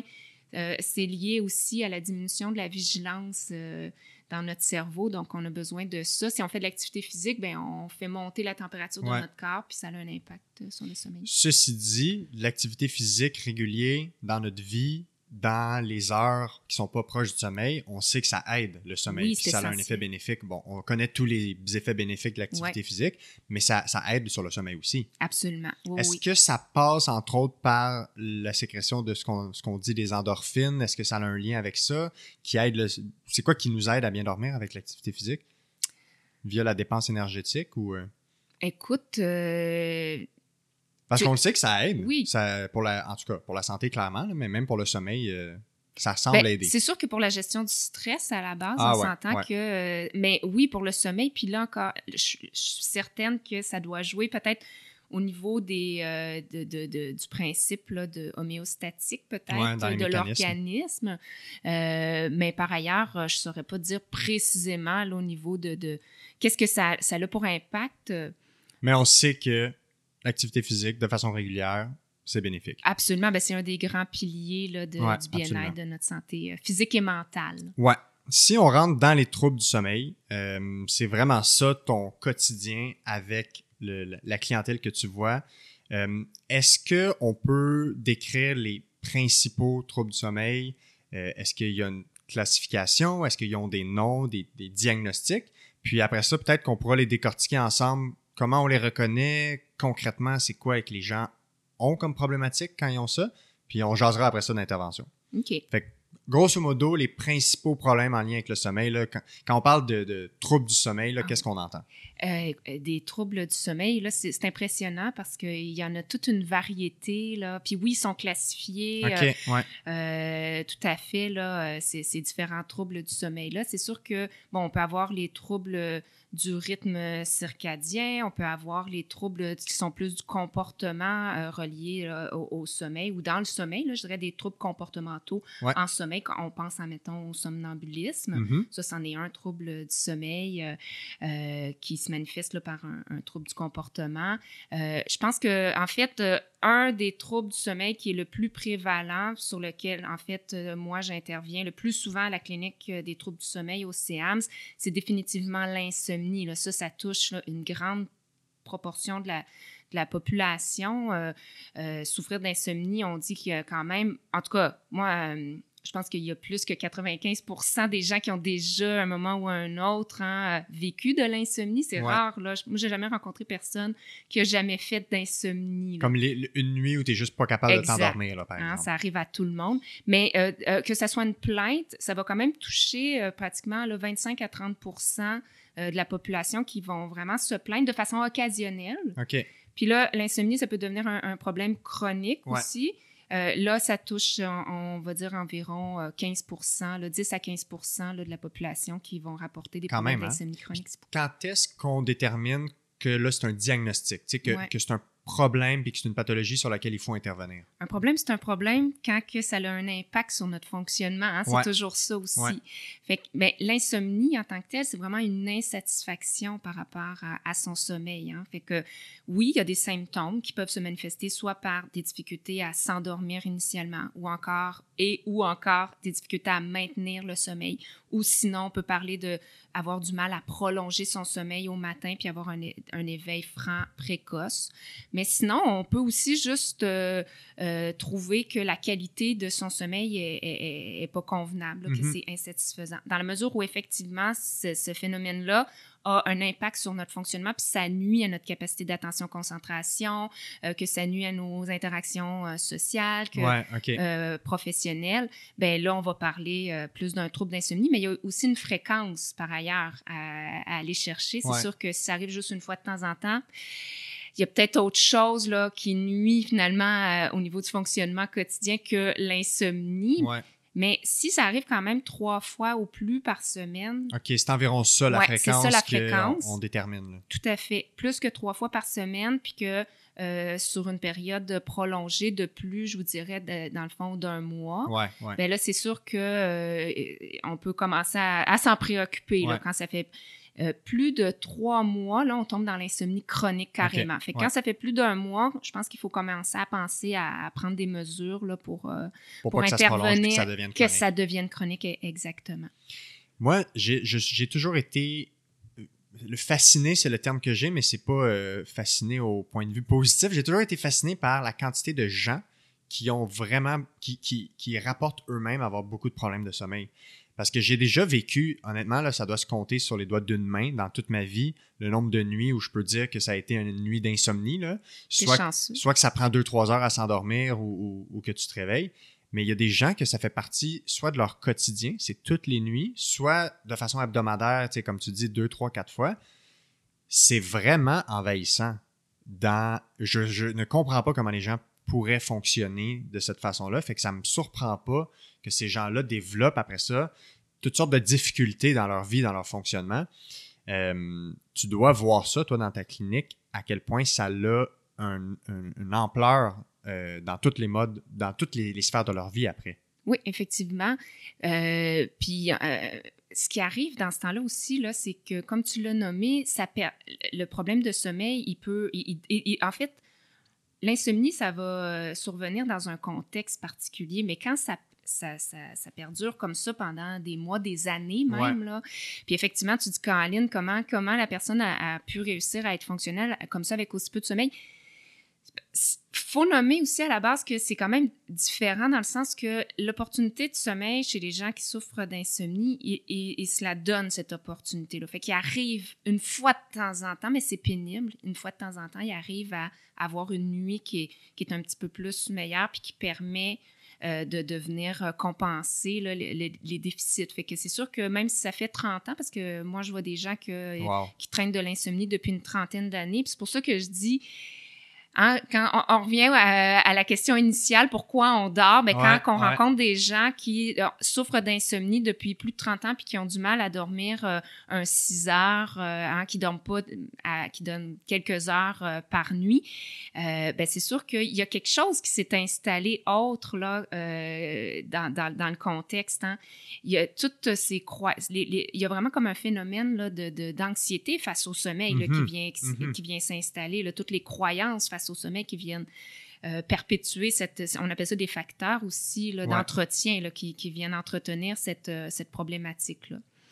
Euh, C'est quoi un exemple de, de croyance ou de. de, de, de- Ben, la peur, je pense juste la peur de ne Ouais. pas arriver à dormir à la base, ça, Ah c'est ouais, vraiment quelque chose. La peur de ne pas être capable de fonctionner. Puis là, malheureusement, ben, c'est souvent ça aussi euh, qui, peut, euh, qui peut arriver, hein, parce qu'à force de souffrir comme ça d'in- d'insomnie, ben, on finit par... euh, Il y a des répercussions là, dans, le- dans, dans le fonctionnement. Ça mène aussi à des problèmes de santé mentale. Ouais, C'est ça qui arrive. La, la dépression, ben, l'anxiété, les problèmes d'anxiété, puis des, des, des, des, des problèmes de dépression aussi là, Mhm. qui, qui s'en suivent. là. Est-ce que on, ça doit être difficile, comme dans beaucoup de domaines de la santé, d'identifier les causes d'un problème, mais est-ce qu'on est capable d'identifier des pistes de causes au problème d'insomnie? Oui, tout à fait. En fait, euh, bon, les causes en soi, ben c'est sûr qu'ils sont multiples. Hein, euh, au niveau de l'insomnie, ça peut être un stress euh, quotidien, ça peut être euh, au niveau de l'état de santé. On parlait des blessures mm-hmm. dans le contexte du sport, fait que avoir une blessure, puis par la suite, ça empêche de dormir. Mais même quand on récupère de la blessure, le sommeil peut rester, lui, hypothéqué, rester comme l'insomnie va bien s'installer puis demeure chronique. Fait que on sait qu'à la base, il y a des facteurs de vulnérabilité à souffrir d'insomnie chronique comme par exemple des traits un petit peu plus euh, obsessionnels, je dirais. Hein. cette tendance-là à suranalyser ce qui se passe. Euh, si on souffre, euh, on a quelques nuits d'insomnie, après quelques semaines, on commence à se préoccuper du phénomène, euh, puis après quelques mois encore plus, ben, toute cette peur-là de plus arriver à, dormir, puis la perte de contrôle par rapport au sommeil, ben ça, c'est vraiment, ça, c'est ce qui... C'est un facteur de risque. C'est un facteur, à la base, le fait de... le, facteur de risque, c'est plus comme les traits un peu plus obsessifs. Est-ce qu'un trait de personnalité de perfectionnisme, ben ça rentre là-dedans? Ouais, ok, c'est ben ça. Oui, c'est ça. Hein. Si on est perfectionniste, on, est, on a des traits un petit peu plus euh, obsessifs, sans avoir un trouble là, nécessairement. C'est sûr que l'anxiété, si on est moindrement inquiet, si on a tendance à se préoccuper, euh, à avoir des inquiétudes, à s'inquiéter de ce qui se passe, sans avoir un trouble d'anxiété, mais c'est sûr que si on a un trouble d'anxiété, c'est un très gros facteur de risque de souffrir d'insomnie. Euh, il y a également des, des, études qui montrent des, euh, des prédispositions génétiques. Oui, ben j'en doute pas de ça. Parce que dans, dans, la santé mentale, dans les maladies psychiatriques, c'est immense, la prédisposition euh, génétique. Fait que ça me surprend pas qu'il y ait un lien aussi. C'est quoi les autres facteurs qui, qui, sont des facteurs de risque? Y en a-tu d'autres ou c'est les principaux? C'est les principaux, OK.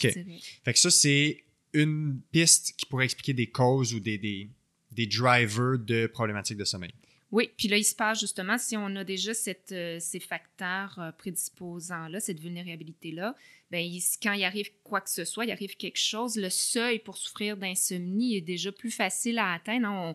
Le, sommeil est plus facilement affecté euh, si moindrement on, a justement un, fond de, anxieux, mm-hmm. ben, moindrement on, va avoir le sommeil qui... on va souffrir d'insomnie plus facilement peu importe ce qui va arriver, que ce soit euh, un événement particulier ou notre état de santé. Là, je pense entre autres, euh, puis pas nécessairement quelque chose de négatif, là, il se passe un facteur précipitant qui précipite vers l'insomnie, comme ça peut être une naissance, un changement, de une, promotion au travail, un voyage, un mariage. Ah ouais. ça fait quelque chose en lien avec l'adaptation au changement. Oui. Ben, un facteur de stress, dans le fond, que ce soit positif euh, ou négatif, euh, ben, le facteur de stress vient chez ces gens qui ont cette vulnérabilité-là, déclencher chez tout le monde de l'insomnie, mais un peu plus facilement chez, chez quelqu'un qui a moindrement une tendance un peu plus obsessive ou euh, plus anxieuse. Puis, ben, c'est après pourquoi l'insomnie va persister suite euh, à ce facteur, euh, dans le fond, l'élément déclencheur? Bon, je pense entre autres euh, à, la naissance d'un enfant. Là, l'enfant, il est rendu à 30 ans, il est en appartement, puis les parents, ils dorment toujours pas. Mm-hmm. ils, ont, resté avec cette insomnie-là à cause des facteurs d'entretien, tous les, modes de pensée, les croyances, la peur de ne pas arriver à dormir qui génère cette anxiété-là à chaque nuit. Puis ça se perpétue comme ça. Petite euh, parenthèse, euh, parce que je vois tout le temps des parallèles entre les professions chaque fois que je reçois des invités, mais euh, les traits de personnalité de perfectionniste et euh, obsessif sont très corrélés aux douleurs et aux douleurs chroniques.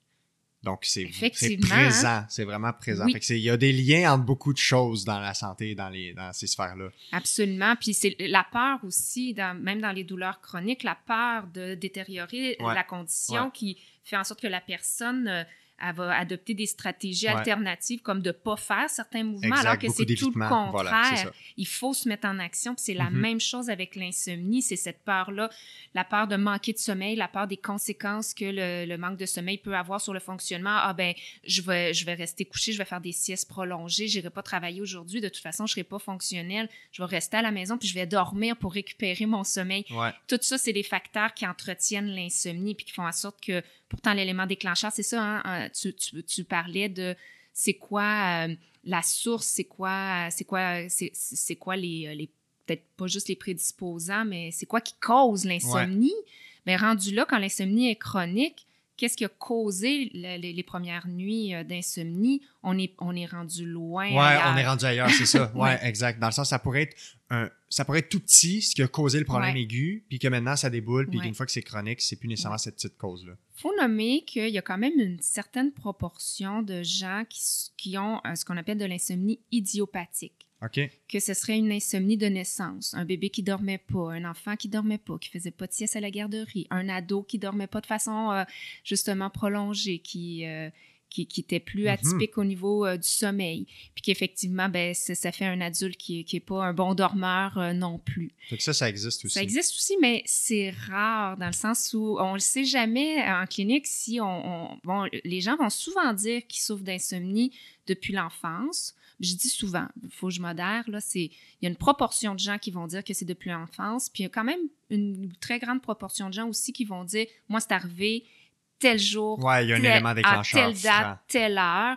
Euh, mais euh, pour ceux que c'est arrivé depuis l'enfance, ça devient toujours difficile de euh, déterminer est-ce que ben il n'y avait pas des facteurs de stress déjà, un fond d'anxiété qui faisait en sorte qu'il y avait de l'insomnie durant l'enfance. Hein? Fait que l'insomnie idiopathique, ben ça existe, c'est documenté. Mais la plupart du temps, c'est on va parler d'insomnie psychophysiologique qui sont justement reliés à des facteurs de stress, d'anxiété une des, questions que je me pose souvent euh, dans ce qui pourrait être causal au problème de sommeil, puis même des fois ce qui peut être causal à, tout plein de problèmes de santé, c'est tout ce qui est lié à euh, le, c'est quoi le terme, le, syndrome métabolique, euh, inflammation chronique, tu sais, les gens qui ont beaucoup de conditions multiples, diabète, hypertension, cholestérol, euh, puis même des fois des problèmes hormonaux. Est-ce qu'on on est capable de voir s'il y a des gens qui pourraient avoir un problème de sommeil, mais vraiment lié à quelque chose de, au niveau physiologique, hormonal qui est débalancé? Est-ce qu'on est capable de voir ça des fois? Ben, Là, euh, c'est sûr que, veut, veut pas, au niveau hormonal, là, euh, il, va avoir un impact sur le sommeil. C'est au niveau de l'état de santé, je pense au diabète, c'est sûr qu'il y a un lien avec le sommeil, la régulation, au niveau du métabolisme. Euh, mais je sais pas où, euh, où ta question. Ouais, mais ça devient aussi difficile de cibler après ça parce que c'est multiples problèmes. mais ça devient quasiment dans le système parce que en, douleur chronique, euh, un, un, des éléments qui est souvent présent chez les gens qui ont eu multiples douleurs, des gens qui se plaignent de. Ils n'ont pas juste mal au poignet, ils ont mal au cou, mal au dos, les deux genoux, les deux coudes. On voit que ces gens-là, quand tu regardes leur questionnaire de santé, ils n'ont jamais une fiche parfaite. Il y a euh, diabète, hypertension, problème de thyroïde, sensibilité alimentaire, syndrome du côlon irritable. Ils ont, multiples, entre guillemets, problèmes de santé. Et problèmes de sommeil, Et problèmes de sommeil. Ça vient tout le temps avec. Donc, il y a un... C'est comme si il y, a, un aspect d'inflammation euh, chronique.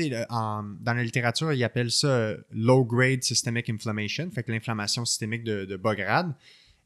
puis ces gens-là ont souvent des problèmes au niveau hormonal. Euh, mm. J'imagine que ces débalancements-là, c'est au niveau chimique dans notre corps que ça gère, autant au niveau des systèmes que du cerveau. J'imagine que le sommeil, il y a aussi besoin de, quelque chose là-dedans, puis que s'il y a des, problèmes de régulation, ça peut jouer dans le sommeil. Oui, tout à fait. Puis l'impact que ça peut avoir sur euh, le sommeil, ben ça vient hein, en plus euh, contribuer à, aggraver la situation de, au niveau de l'état de, santé. Euh, mais c'est sûr qu'il peut avoir plein de liens à faire avec différentes conditions de santé, puis le sommeil, puis là, c'est de savoir la poule ou l'œuf. Oui, ça devient complexe. Puis il y a certains euh, troubles de sommeil où effectivement là, le trouble du sommeil fait partie intégrante là, de la symptomatologie là, de de certaines oui, on conditions. Parle, ben oui, tout à fait. On parle, mettons, euh, bon, ce que tu me dis, ça, ça, me fait penser un peu au syndrome de, de fatigue chronique des fois aussi qui est très qui est, qui est, très global, très systémique, où ce que les troubles du sommeil, l'insomnie va faire partie des symptômes. Est-ce que c'est la cause, euh, le symptôme? Oui. Mais ça, parce que nous, dans notre questionnaire de santé, on, le screen, ça, le trouble de fatigue chronique, où on va demander aux gens, oui ou non, avez-vous de la fatigue chronique ou syndrome de fatigue chronique? Quand ça, c'est coché, il y a beaucoup de choses de cocher dans le, questionnaire médical. C'est jamais tout seul. Fait que euh, c'est sûr qu'il y a beaucoup de relations entre tout ça. Est-ce que toi, cliniquement, j'imagine que tu as une idée de l'état de santé de tes patients aussi. Il faut, que tu le saches quand tu fais tes interventions. Est-ce que dans la population des troubles d'insomnie, c'est quelque chose de fréquent d'avoir des problématiques de santé multiples? Ah ben c'est étonnant parce que euh, pas, pas, c'est pas, pas la majorité. On, aurait pu penser que c'est ça. Hein. Euh, mais oui, il y en a qui, qui vont en avoir, mais c'est pas la majorité euh, des, gens qui vont. Euh, OK. Mais oui, c'est puis l'idéal, c'est de diriger. Est-ce que est-ce que c'est un. Je sais pas pourquoi on n'en a pas autant qu'on pourrait, qu'on pourrait le penser. Puis ça vient de me faire penser à une sous-question avant qu'on parle d'intervention pour ces gens-là. Est-ce que dans ta clientèle, il y en a beaucoup qui souffrent de douleurs chroniques? Il y en a quand même. Ouais. C'est pas une majorité non plus, mais oui, il y en a effectivement. Puis euh, de douleurs chroniques, quelles qu'elles qu soient. Euh, je pense entre autres à la fibromyalgie, mm. là, que ça, c'est vraiment euh, quand même une clientèle là, au niveau de l'insomnie qu'on va traiter beaucoup. Puis, euh, puis euh, bon, euh, le fait d'avoir de, des douleurs qui altèrent le sommeil, le fait de moins bien dormir, ben, fait augmenter les douleurs. Puis les interventions, pour vrai, fonctionnent extrêmement bien. Hein, les, interventions de la, de la, thérapie cognitive comportementale. Ah ouais, pour, Le, pour, le, sommeil en tant que tel. Pour le sommeil, pour l'insomnie.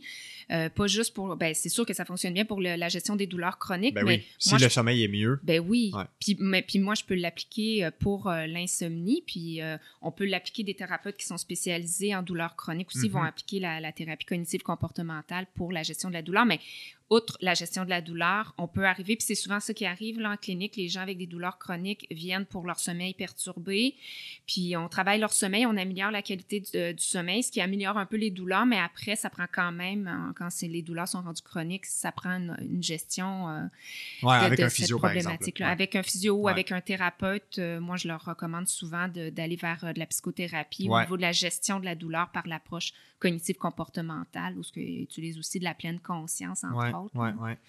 Euh, en intervention avec la clientèle que tu as, c'est quoi les outils que toi tu peux utiliser? Bon, tu as parlé que la thérapie cognitivo-comportementale, c'est comme le, le, gold standard, je pense, pour ces, problématiques-là. Ah euh, à quoi ça ressemble? C'est quoi les, les, principes de base de ce, type d'intervention-là?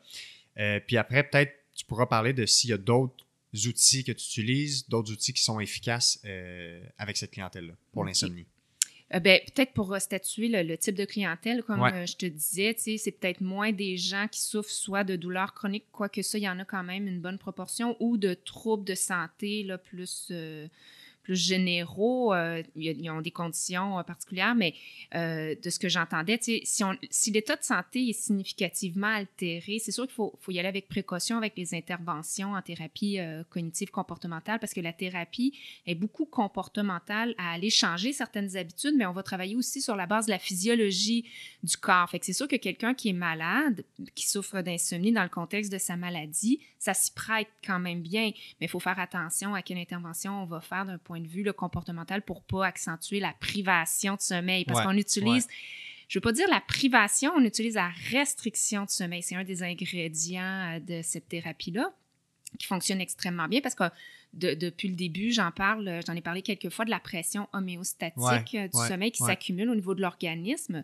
Fait que ça, c'est un phénomène naturel qui vient s'accumuler. Fait qu'on peut, justement, en essayant d'encadrer un peu plus le sommeil, en essayant d'amener la personne à, à éviter de, de, dormir trop, on vient accumuler la pression de sommeil. Mais chez quelqu'un qui est, qui est malade, on fera pas ça, là. Ou quelqu'un qui souffre de santé, de troubles de santé mentale, comme, mettons, une maladie affective bipolaire, on va pas utiliser la restriction, on va, euh, on va pas euh, demander à la personne de se priver de sommeil, on va utiliser d'autres euh, stratégies parce que ça peut être dangereux. Faut que ce soit adapté selon, Oui, ou quelqu'un qui souffre d'épilepsie également, il faut faire attention de ne pas mettre cette personne-là trop en privation de sommeil avec des interventions comme ça. Mm-hmm. c'est probablement, en fait, la clientèle que moi je vois le plus, c'est les gens qui sont plus. Euh, ben, c'est de l'insomnie psychophysiologique qui s'est déclenché dans un facteur, dans un contexte, dans un facteur de stress ou d'un problème de santé, mais qui s'est résolu, puis que l'insomnie euh, est demeurée euh, persistante. Fait, moi, je les vois moins ceux qui ont des, des, problèmes de santé intégrés parce qu'ils sont plus vus par les médecins. Oui, puis ça prend une gestion de prise en charge médicale.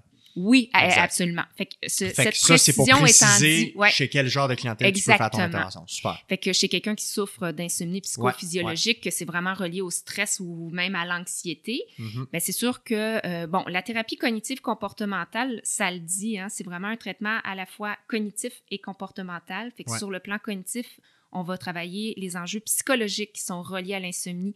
Donc, tous ces facteurs euh, qu'on parlait tout à l'heure, là, euh, ces facteurs euh, qui sont de maintien là, reliés à l'insomnie, des croyances face aux conséquences là, possibles du manque de, sommeil, la peur de ne pas dormir, la peur de ces conséquences-là, ça, c'est une chose, entre autres, là, que, qu'on travaille. Puis, puis ça ne se travaille pas en, en, se regardant les yeux dans les yeux puis en disant à la personne, ben arrêtez d'avoir peur de ne pas dormir. C'est, mais c'est en rassurant les gens, c'est en faisant beaucoup de psychoéducation auprès des gens. Euh, tout, tout, ça, c'est intéressant aussi parce que le podcast, euh, depuis le début, on a parlé beaucoup de la physiologie, comment ça fonctionnait, les différents stades, euh, d'expliquer aux gens justement comment ça fonctionne, à quoi on s'attend d'un sommeil normal. Ça, ça amène les gens à changer les modes de leur mode de pensée face au mm-hmm. sommeil puis face à l'insomnie aussi. Hein. Le but, c'est beaucoup de dédramatiser l'insomnie en soi. La portion plus euh, comportementale, c'est là que ça joue euh, pas mal plus, euh, plus dur, là, je pourrais dire, où ce que là, on va intervenir d'un point de vue comportemental à venir changer les habitudes de la personne euh, en, l'amenant à adopter d'autres comportements. Ben, un des comportements qu'on parlait tantôt, le fait de faire des siestes prolongées, ça, c'est un comportement sur lequel on, va intervenir, entre autres, mais c'est pas comme ça pour tout le monde. Mm-hmm. Il y a des gens qui en font pas de sieste, puis de toute façon, la plupart des gens qui vont souffrir d'insomnie vont dire qu'ils sont pas capables, d'ailleurs, de dormir, même le jour. OK. Ah, ouais, Ah ouais, hein? Bien, il y a une réactivité qui est beaucoup trop grande au niveau de l'organisme. il y a vraiment comme, c'est ça, l'hypervigilance qui est reliée au stress, à l'anxiété, qui, qui, qui, est omniprésente puis qui empêche euh, de mhm. dormir. c'est un des nerfs de la guerre, exact. le stress et l'anxiété. Voilà. Fait que nous, on ne traite pas l'anxiété, on traite... puis le stress, ben oui, on peut donner des recommandations, mais souvent, là, quand on est rendu en hypervigilance, c'est plus juste du stress, là, hein, c'est généralisé, c'est c'est rendu du stress chronique, fait qu'on parle un peu plus d'anxiété dans ce temps-là.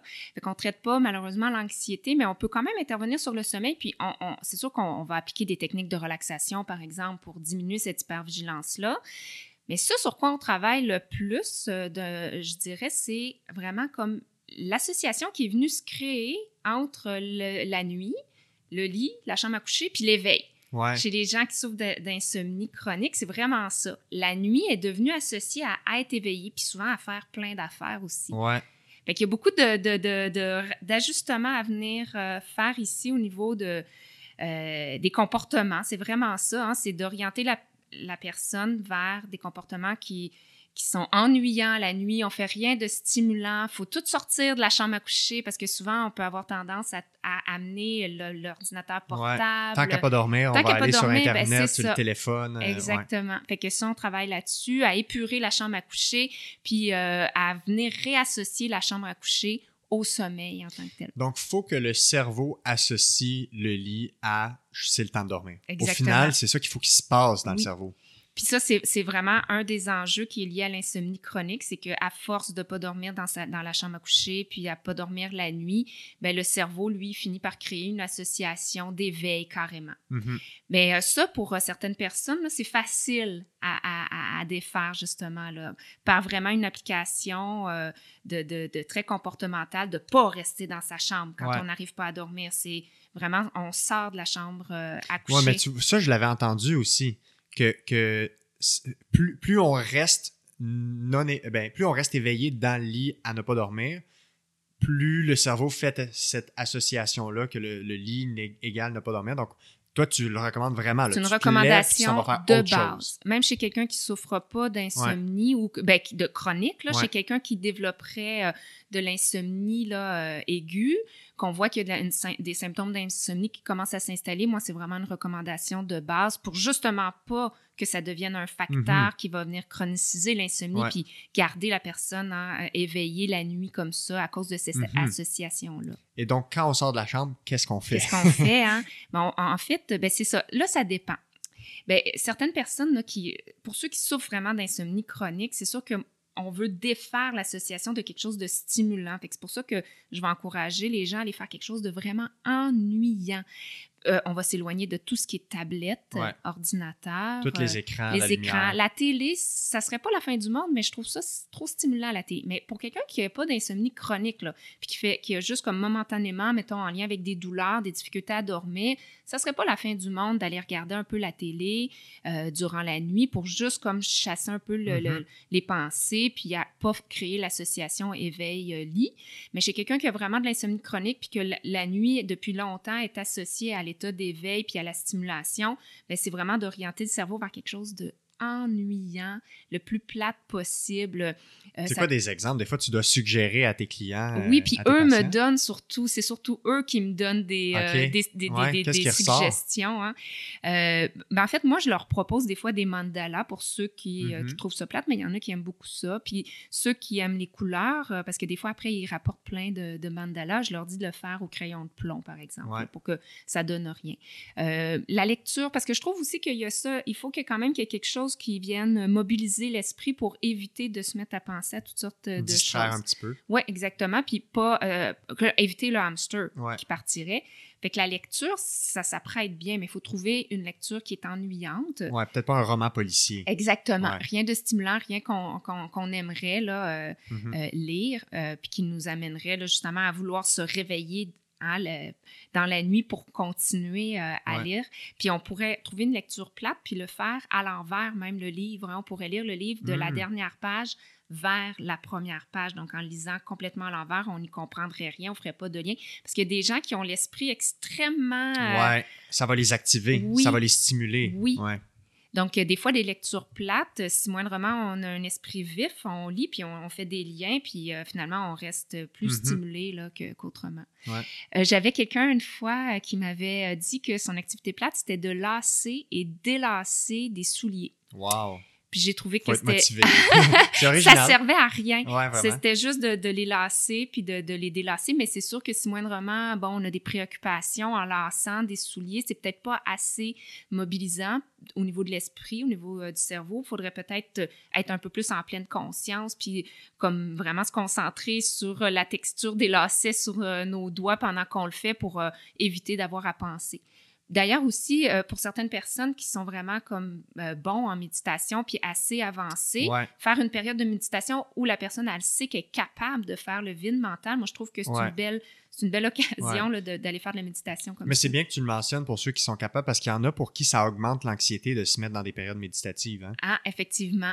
Oui, puis euh, par l'attention qui est attirée Ouais, c'est hein, euh, la respiration. Ouais, faut pas non plus commencer à stresser de pas être capable de méditer. C'est comme un- on, on stimule autre chose. Puis c'est dur de faire le vide mental. hein. Ouais, Donc, euh, ouais. si on n'est pas avancé en méditation, puis qu'on essaie de le faire, ben un, ça peut être frustrant, comme tu disais, mais aussi, on peut avoir du mal, puis à tout le temps être dans nos pensées. Puis si on est en méditation de pleine conscience, c'est encore pire. Ouais. Parce que là, on dit de se connecter avec le moment présent, puis là, ben, notre esprit est emballé, fait qu'on se connecte avec ça.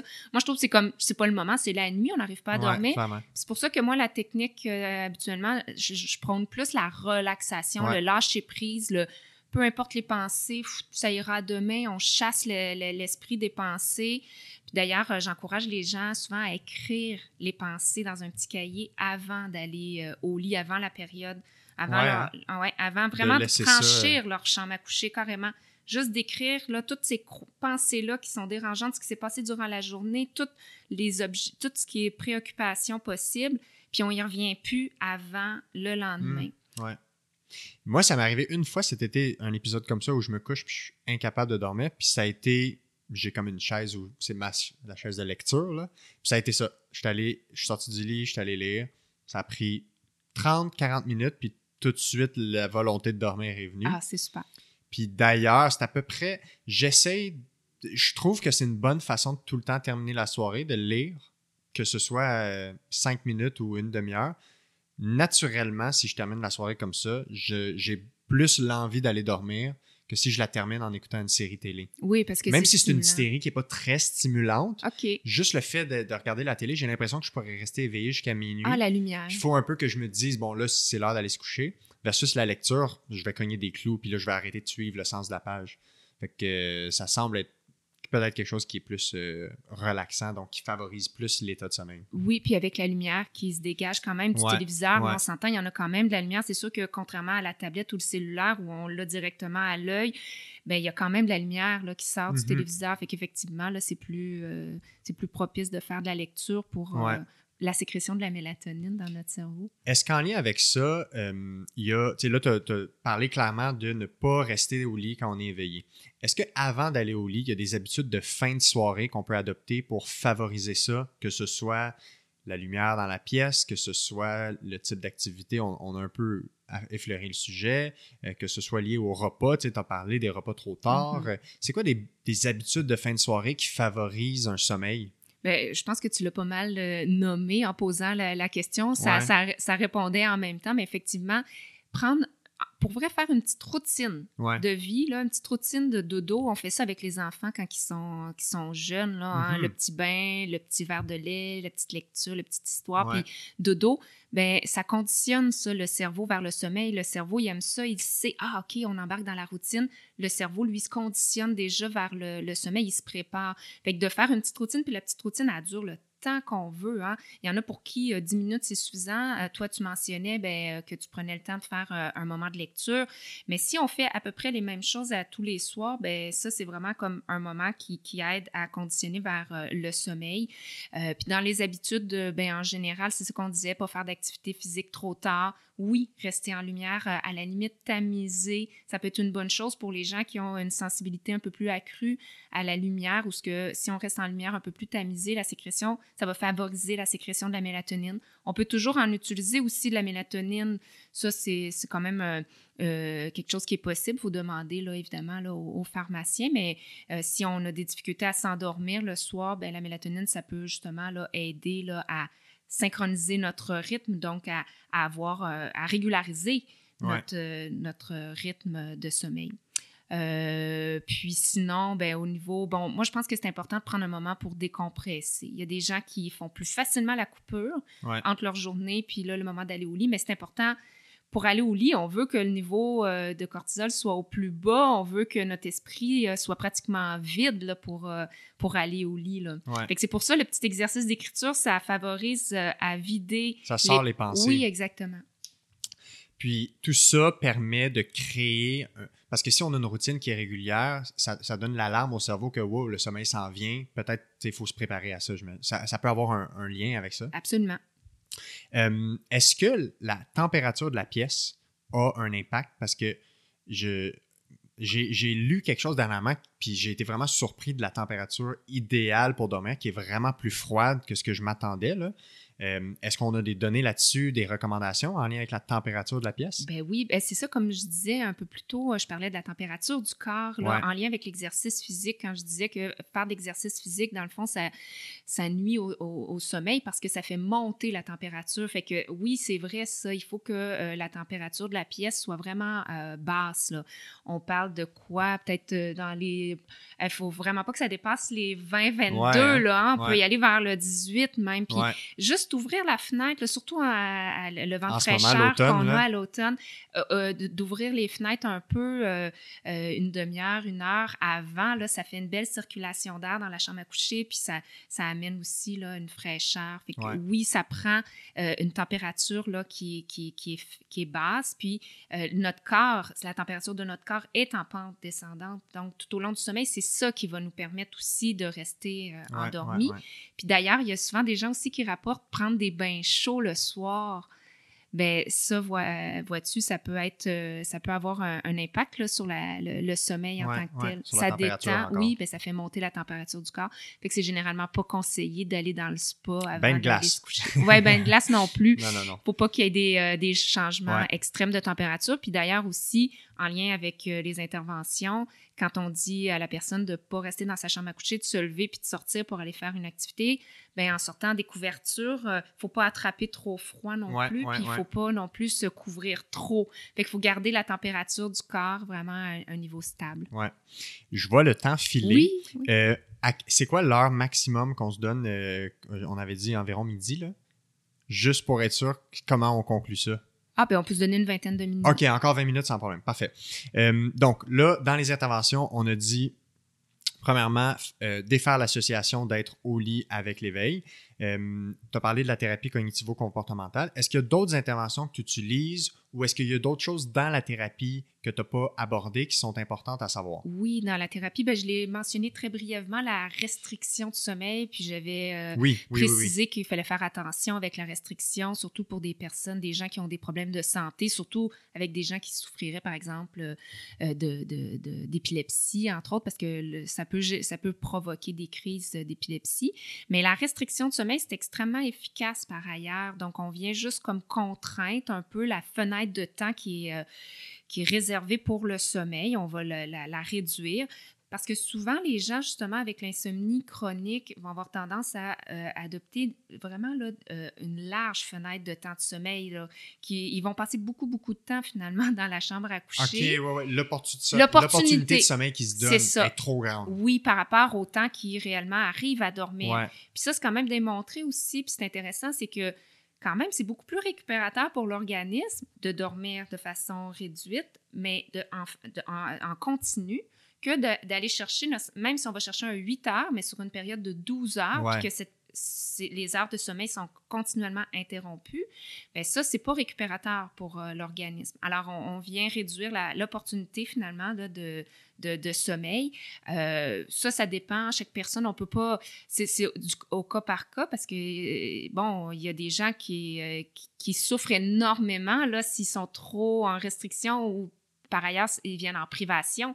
Même si les gens ont l'impression de même pas dormir un 6 heures, si on leur donne une fenêtre de temps de 6 heures, puis qu'on leur dit, ben écoutez, à partir de, ce soir, vous vous couchez à minuit, vous vous levez à 6 heures, même s'ils disent, ben euh, moi, si je dors 6 heures, je vais être très heureux parce que j'arrive juste pas, ben ce manque d'opportunité-là peut va amener quand même, hein, dans les premières nuits, ça va amener une, privation de sommeil parce qu'il faut. Euh, reconditionner le cerveau au sommeil et tout ça. Mais c'est vraiment un, outil qui fonctionne bien parce que si on s'empêche de dormir, ben on accumule toute la pression du sommeil. Oui, ouais, c'est ça que je retiens vraiment. Oui, puis euh, quand on arrive finalement à l'heure voulue le soir, c'est souvent très pénible de résister jusqu'à. On prend le minuit. Parce que la pression de sommeil continue d'augmenter. Tout au long de la journée, là. Puis elle mhm. s'est accumulée dans, le, dans une mauvaise nuit de sommeil. C'est pour ça que moi, je dis souvent aux gens, il ne faut pas voir d'un mauvais, un mauvais œil le manque de sommeil. Au contraire, le manque de sommeil, le fait d'être éveillé la nuit, le fait d'avoir une mauvaise nuit de sommeil, c'est pas une catastrophe dans la mesure où on arrive à gérer la journée. Parce que c'est le, le, le signe qu'il va avoir une bonne nuit de sommeil qui va s'en suivre la nuit prochaine parce qu'on accumule physiologiquement le besoin de sommeil si on est éveillé durant la nuit, là, moi, je dis aux gens, ben, dans le fond, vous accumulez votre besoin de sommeil pendant ce temps-là. Mhm. D'où l'intérêt de se lever pour aller faire l'activité plate la nuit quand on n'arrive pas à dormir. Parce que si on est bien éveillé puis qu'on fait quelque chose, on accumule notre besoin de sommeil physiologique versus si on reste couché sur le dos puis qu'on a l'impression de ne pas dormir, les yeux fermés, couchés sur le dos. Si on arrivait avec des petites électrodes puis qu'on les mettait sur le cerveau, on verrait probablement qu'il y a quand même du sommeil, bien que léger, fragmenté, mais la personne n'accumule pas un besoin de, de, sommeil comme ça d'un point de vue physiologique. Donc, le, la restriction ciblée dans la journée du sommeil, le, but de ça, c'est de créer le besoin à dormir. Exactement. Donc, cette fameuse pression du sommeil. C'est la première fois que j'entendais ce vraiment que c'est un principe, oui, un principe, la pression du sommeil. Oui, homéostatique qu'on appelle. C'est vraiment un des processus qui est relié mm-hmm. parce que le sommeil, l'éveil, c'est un contrebalancier. Ça prend du sommeil pour avoir de l'éveil. Inversement, ça prend de l'éveil. Oui, tout à fait. Moins on dort, plus on a besoin de, sommeil finalement. Ouais. Euh, des fois, je, vulgarise ça en disant, ben dans le fond, euh, euh, la seule façon, on ne peut pas forcer le sommeil. On ne peut pas rester au lit à essayer de forcer la seule façon de générer du sommeil, c'est de s'en priver. Ouais. Hein? C'est très paradoxal, mais c'est comme ça. C'est l'équilibre, c'est cette balance-là. Ouais. Fait que ça, ça, ça, travaille aussi les, les, croyances, les cognitions des gens en se disant, ben, c'est plus si dramatique de manquer de, de, sommeil durant la nuit, dans la mesure aussi où on a des outils pour fonctionner durant la journée, quand on sait que c'est des outils qui fonctionnent bien, c'est physiologique, c'est biologique. Hein? Il y a ça aussi. Hein? C'est pas juste psychologique, l'insomnie. Mm-hmm. hein? Tu vois le lien que je vois de ce que tu viens de dire? De, reconstruire les pensées par rapport à ce qu'on appelle entre guillemets une mauvaise nuit de sommeil. Tu, sais, tu dis c'est pas dramatique, sachant que c'est peut-être un élément qui va te permettre de bien dormir. je vois le parallèle, tu Sonia Lupien, elle fait beaucoup d'éducation en lien avec le stress, puis elle dit à quel point le stress, c'est pas, pas, pas l'ennemi numéro un, puis le stress, c'est utile pour plein de choses, puis ça nous permet de performer. Puis quand il y a un stress chronique, on a des stratégies pour les gérer. Mais le stress, tout le monde dit c'est pas bon, c'est pas bon, c'est on meurt du stress, on a toutes les maladies du monde à cause du stress.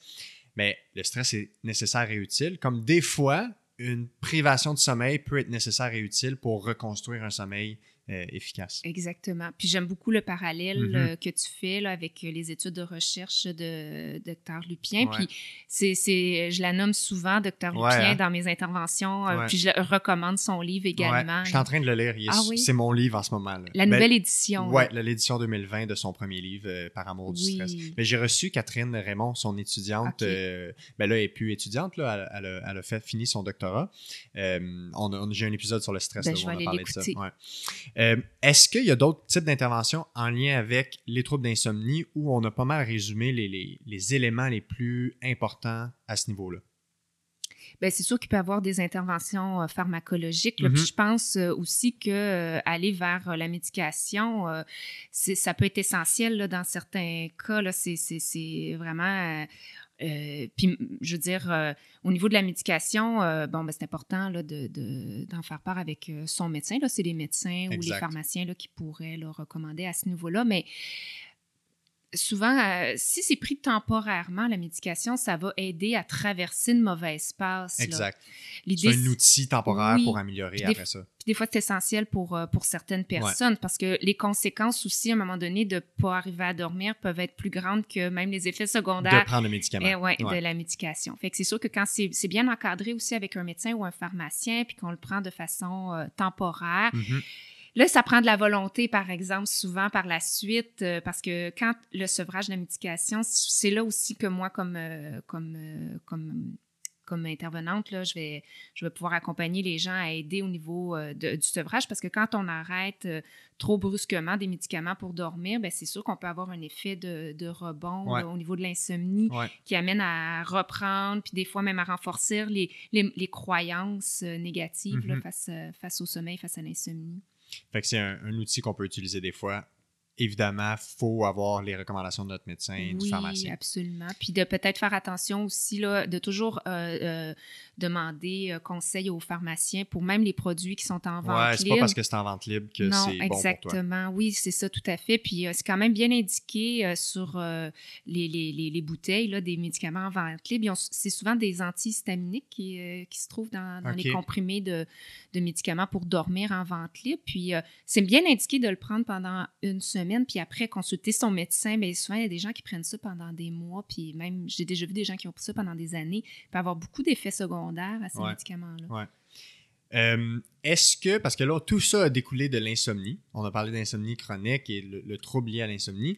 Est-ce que, si on revient aux problématiques de sommeil, est-ce qu'il y en a d'autres euh, qui il, y en a beaucoup, tu avais dit. Y en a-tu d'autres que tu trouves qui sont importantes à, aborder aujourd'hui ou y en a-tu une en particulier? Ben, les autres, ben, en général, c'est ça. Hein. on a parlé beaucoup de l'insomnie parce qu'effectivement, c'est le trouble du sommeil qui est le plus prévalent dans la population générale. Puis, mais il existe tellement d'autres euh, troubles du sommeil aussi, mais qui sont effectivement beaucoup moins prévalents, qu'on rencontre beaucoup moins. Mais je pense euh, le trouble des cauchemars. Ouais. Hein? Ça, c'en est un trouble qui est, puis qui est reconnu là, par. ah ouais, hein? oui, d'un point de vue là, au niveau, euh, je pourrais dire, psychiatrique, qui est documenté. Ça existe, le trouble des, cauchemars. Puis comme on disait, un trouble, c'est un trouble quand il y a des répercussions sur le fonctionnement. Je pense que tout le monde fait des, euh, des cauchemars euh, de façon occasionnelle, mais il y a des gens pour qui c'est un problème faire des cauchemars.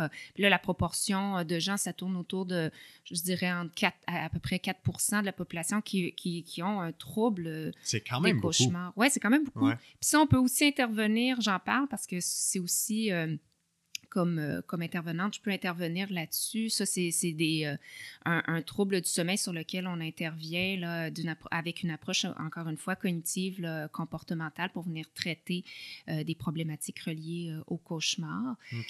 sinon, il y a le somnambulisme. Oui, c'est vrai, tu en as parlé très brièvement. Oui, ça aussi, là, je ne saurais pas dire la, la prévalence exacte du somnambulisme dans la population, mais c'est quand même, une, je pourrais dire, une clientèle de, de, qui se présente à la clinique est-ce qu'on sait qu'est-ce qui cause ça?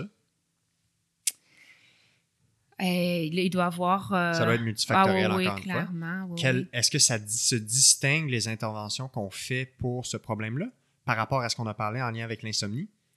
C'est différent. hein, Le, le somnambulisme, euh, c'est vraiment, je pense qu'il y a une prédisposition quand même là, au niveau de, de l'organisme, euh, génétique aussi, évidemment, euh, à, à- à faire du somnambulisme.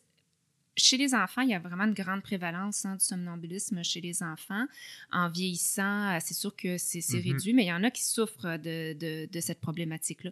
Je pense que c'est plus euh, au niveau euh, pharmacologique, j'ai l'impression que, que- que- qu'il va y avoir des interventions, quoique euh, il y a des, c'est des études de recherche, là, c'est à un stade là, en ce moment là, de recherche où l'hypnose pourrait aider à traiter euh, Ah ouais, hein? le somnambulisme. Ouais. Mais je ça, c'est encore des études de recherche là, qui, sont, qui sont mhm. faites actuellement. Toi, t'en as- c'est- ça fait pas beaucoup partie de ta clientèle. C'est juste Non, que c'est dans les troubles qui existent. Ben, euh, sauf quand ça cause aussi de l'insomnie. On va, on va intervenir Ouais, sur, sur l'insomnie.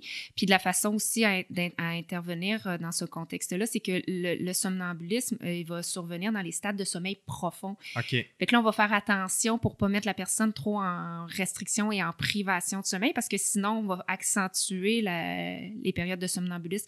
Puis le stress aussi, hein, il y a- je pense que c'est un élément qui est quand même assez déclencheur euh, dans ce trouble-là, là, de- Ouais. des épisodes de, de somnambulisme? C'est c'est vraiment fascinant, ce, ben, ce, ce trouble-là, là, parce que ça peut. Des fois, c'est c'est très mineur. là, c'est- ça- ils vont, mettons, s'asseoir sur le bord du lit, ils peuvent discuter, avoir des conversations, mais des fois, ils, ils peuvent vraiment sortir de la maison, ils peuvent se promener. Ça peut devenir dangereux, Ah même pour la sécurité. Là. Tout à fait. Il y a eu plusieurs cas documentés Ouais, là, de, ouais. de- de gens qui avaient conduit, qui avaient causé des accidents de, de voiture. Mhm. euh. Donc, euh, oui, non, c'est c'est- c'est effectivement là, un, un trouble du sommeil fascinant, mais je m'y connais moins en, Ouais. en somnambulisme. Il y a également le trouble comportemental en sommeil paradoxal. Ouais. Ça, ça se trouve être euh, un trouble qui, qui affecte vraiment peu là, de gens dans la population. C'est vraiment peu connu. C'est des gens qui vont mimer leurs rêves carrément. C'est différent du somnambulisme parce que ça se passe pas du tout dans les mêmes stades de, de sommeil. Le C'est somnambulisme. durant le REM, j'imagine. Oui, là, exactement. Parce que les rêves sont là. Oui, exactement. Euh, ça l'amène à des comportements excessivement explosifs, Ah là, ouais, de, hein? de violence le plus souvent. Là. Ça, ça a été documenté. Ce qui arrive dans ce- ce- cette problématique-là, c'est qu'au niveau euh, neuronal, euh, le, le cerveau, quand il, en- il envoie un message de paralysie, donc il y a une perte au niveau du tonus musculaire durant le, le stade de sommeil paradoxal, ben, il y a une anomalie neuronale qui amène justement une coupure. Là. Donc, il n'y a plus, il y a plus de- d'atonie qu'on appelle musculaire. C'est rendu Donc, Euh, ça inhibe la paralysie. exactement. Fait que les gens, finalement, euh, peuvent mimer leurs rêves, ce qui est extrêmement dangereux parce que, pour vrai, quand on rêve qu'on court, ben, heureusement qu'on est paralysé Ouais. parce que sinon, on se mettrait à courir. Ouais. Ben, eux, c'est ça qu'ils font. Mais c'est quand même documenté que le, le- le contenu de leurs rêves est de plus en plus euh, violent, contrairement à leurs habitudes antérieures. C'est souvent des hommes dans la cinquantaine euh, chez qui on va observer ce trouble-là. Puis, euh, bien évidemment, ça a été quand même démontré quand on parlait de, de, de- de précurseurs de maladies neurodégénératives. Là, Ouais. Ça peut être un précurseur. C'est vraiment intéressant. Mais est-ce que à plus petite échelle, euh, avoir une réaction physique du corps à, un- à une partie précise du rêve pourrait être considéré là-dedans? Je te donne un exemple. Euh, euh, ce serait quoi un exemple? Mettons, t'es, parce que ça m'est déjà arrivé, j'étais j'étais dans le train, ça fait longtemps, puis je suis en train de, de rêver que je suis en train de jouer au soccer, puis je kick le banc, tu sais. Mais ça, c'est-tu un genre d'exemple? Ben, c'est pas la ça, même chose. c'est pas là? anormal. Ou, là. ou avoir l'impression de tomber puis de se rattraper aux couvertes, tu sais. Ça, c'est pas du tout anormal parce qu'effectivement, le- le- des comportements, on les voit aussi chez les animaux, les comportements qui peuvent se manifester durant le stade de sommeil Ouais. REM. Genre de petits spasmes, Oui, là. euh, c'est ça. Oui, non, ça, ça arrive. Là. Ça, peut, euh, ça, ça peut arriver. Là. Il y a des, des- Ouais. des petits moments là, au niveau de. C'est vraiment un comportement beaucoup plus Ah, euh, beaucoup, élaboré que ça. oui, Là. oui. OK, ouais. Est-ce que, pour conclure, il y a des éléments en lien avec euh, ton travail, le sommeil, la mission que tu te donnes à- en vulgarisant tout ce qui entoure au sommeil qu'on n'a pas abordé aujourd'hui, des points super importants que, ou des messages que tu tiens à, à partager euh, pour terminer? Oui, ben moi je dirais que en fait, euh, ben, en lien avec l'insomnie, hein, évidemment, euh, je pense qu'il faut quand même considérer que l'insomnie, c'est normal. Hein? Déjà, ça, là, à la base, là, de, de, normaliser que ça arrive d'avoir euh, mm-hmm. des mauvaises nuits. Par ailleurs, effectivement, je pense que quand ça fait un certain temps euh, que, qu'on souffre d'insomnie, de ne pas balayer ça en dessous du tapis mm-hmm. non plus. Là, quand on voit que ça perdure, puis que l'élément déclencheur, pourtant, ça a été réglé, mais que nos symptômes d'insomnie persistent, je pense que c'est important de ne pas non plus attendre avant de, de consulter un, un professionnel, d'en parler à son médecin, euh, de ne pas avoir peur non plus, euh, de peut-être avoir besoin d'avoir recours à de la médication dans un contexte comme ça, mm-hmm. mais effectivement d'avoir en tête que la thérapie cognitive comportementale, là, ça peut aider à justement empêcher que l'insomnie se chronicise. Puis euh, quand l'insomnie est devenue chronique, au lieu de continuer avec la médication, ben, de penser à, la thérapie cognitive comportementale pour pouvoir intervenir là, dans ces, ces cas-là. Excellent. Donc, de, ça permet aussi de dédramatiser les épisodes aigus d'insomnie qui sont très fréquents, qui peuvent être normaux quand c'est temporaire, mais que de savoir qu'il y a des solutions quand ça devient chronique, puis que ça devient, qu'il y a un impact au niveau du fonctionnement. Exact. Super, ben merci énormément pour euh, cette très longue conversation. On a débordé, mais c'est parce que j'avais tellement de questions, puis c'est un sujet Là, je réalise, on a creusé le sujet, mais on s'entend, le sommeil, c'est interminable le temps qu'on pourrait. Euh, il y a beaucoup de choses à dire. Euh, donc, encore une fois, merci beaucoup. Puis, je ne sais pas si euh, y a-t-il des ressources où les gens ils peuvent avoir accès. soit, tu sais, des fois, les cliniques de sommeil ont, des, ont des sites web avec des ressources de vulgarisation. Y en a-tu quelques-unes que tu peux proposer? Oui, absolument. Bien évidemment, il y a la, clinique des troubles du sommeil là, au, euh, au CEAMS, à l'hôpital euh, Sacré-Cœur euh, de Montréal. Il y a un site Internet, juste en, regardant la clinique Google, CEAMS. ah oui, oui, vous allez tomber facilement sur, sur le site. il y a aussi, ben, sans vouloir faire de publicité, mais je pense que c'est quand même une belle ressource parce que c'est ça le problème avec les interventions cognitives comportementales de l'insomnie, même si c'est réglementé par la l'Ordre des psychologues du Québec, puis que c'est des psychologues. Mhm. Il y a très peu de psychologues qui sont formés pour ce type d'intervention-là. Donc, on peut aller sur euh, le site de l'Ordre des psychologues du Québec pour justement pour avoir une thérapie cognitive comportementale. Là, ça devient un peu plus problématique de trouver lesquels psychologues sont vraiment bien, euh, bien formés pour faire ce type d'intervention-là. Là, on est moins dans le sommeil global, on est vraiment plus dans l'insomnie. Il, y a une clinique virtuelle qui, est, qui, a été mise sur pied depuis quelques années qui, qui ont un super bon programme d'intervention en matière d'insomnie, puis de d'autres troubles du sommeil aussi, qui est la clinique Aléo, euh, où on peut euh, se référer, puis on peut avoir accès à de la psychothérapie. Mais évidemment, là, on parle du secteur privé. c'est quand même assez dispendieux de la thérapie. au privé. Euh, donc, sinon, à part l'hôpital Sacré-Cœur, honnêtement, au niveau du public, il n'y a pas d'autres sources qui vont faire vraiment de l'intervention au niveau des troubles du sommeil.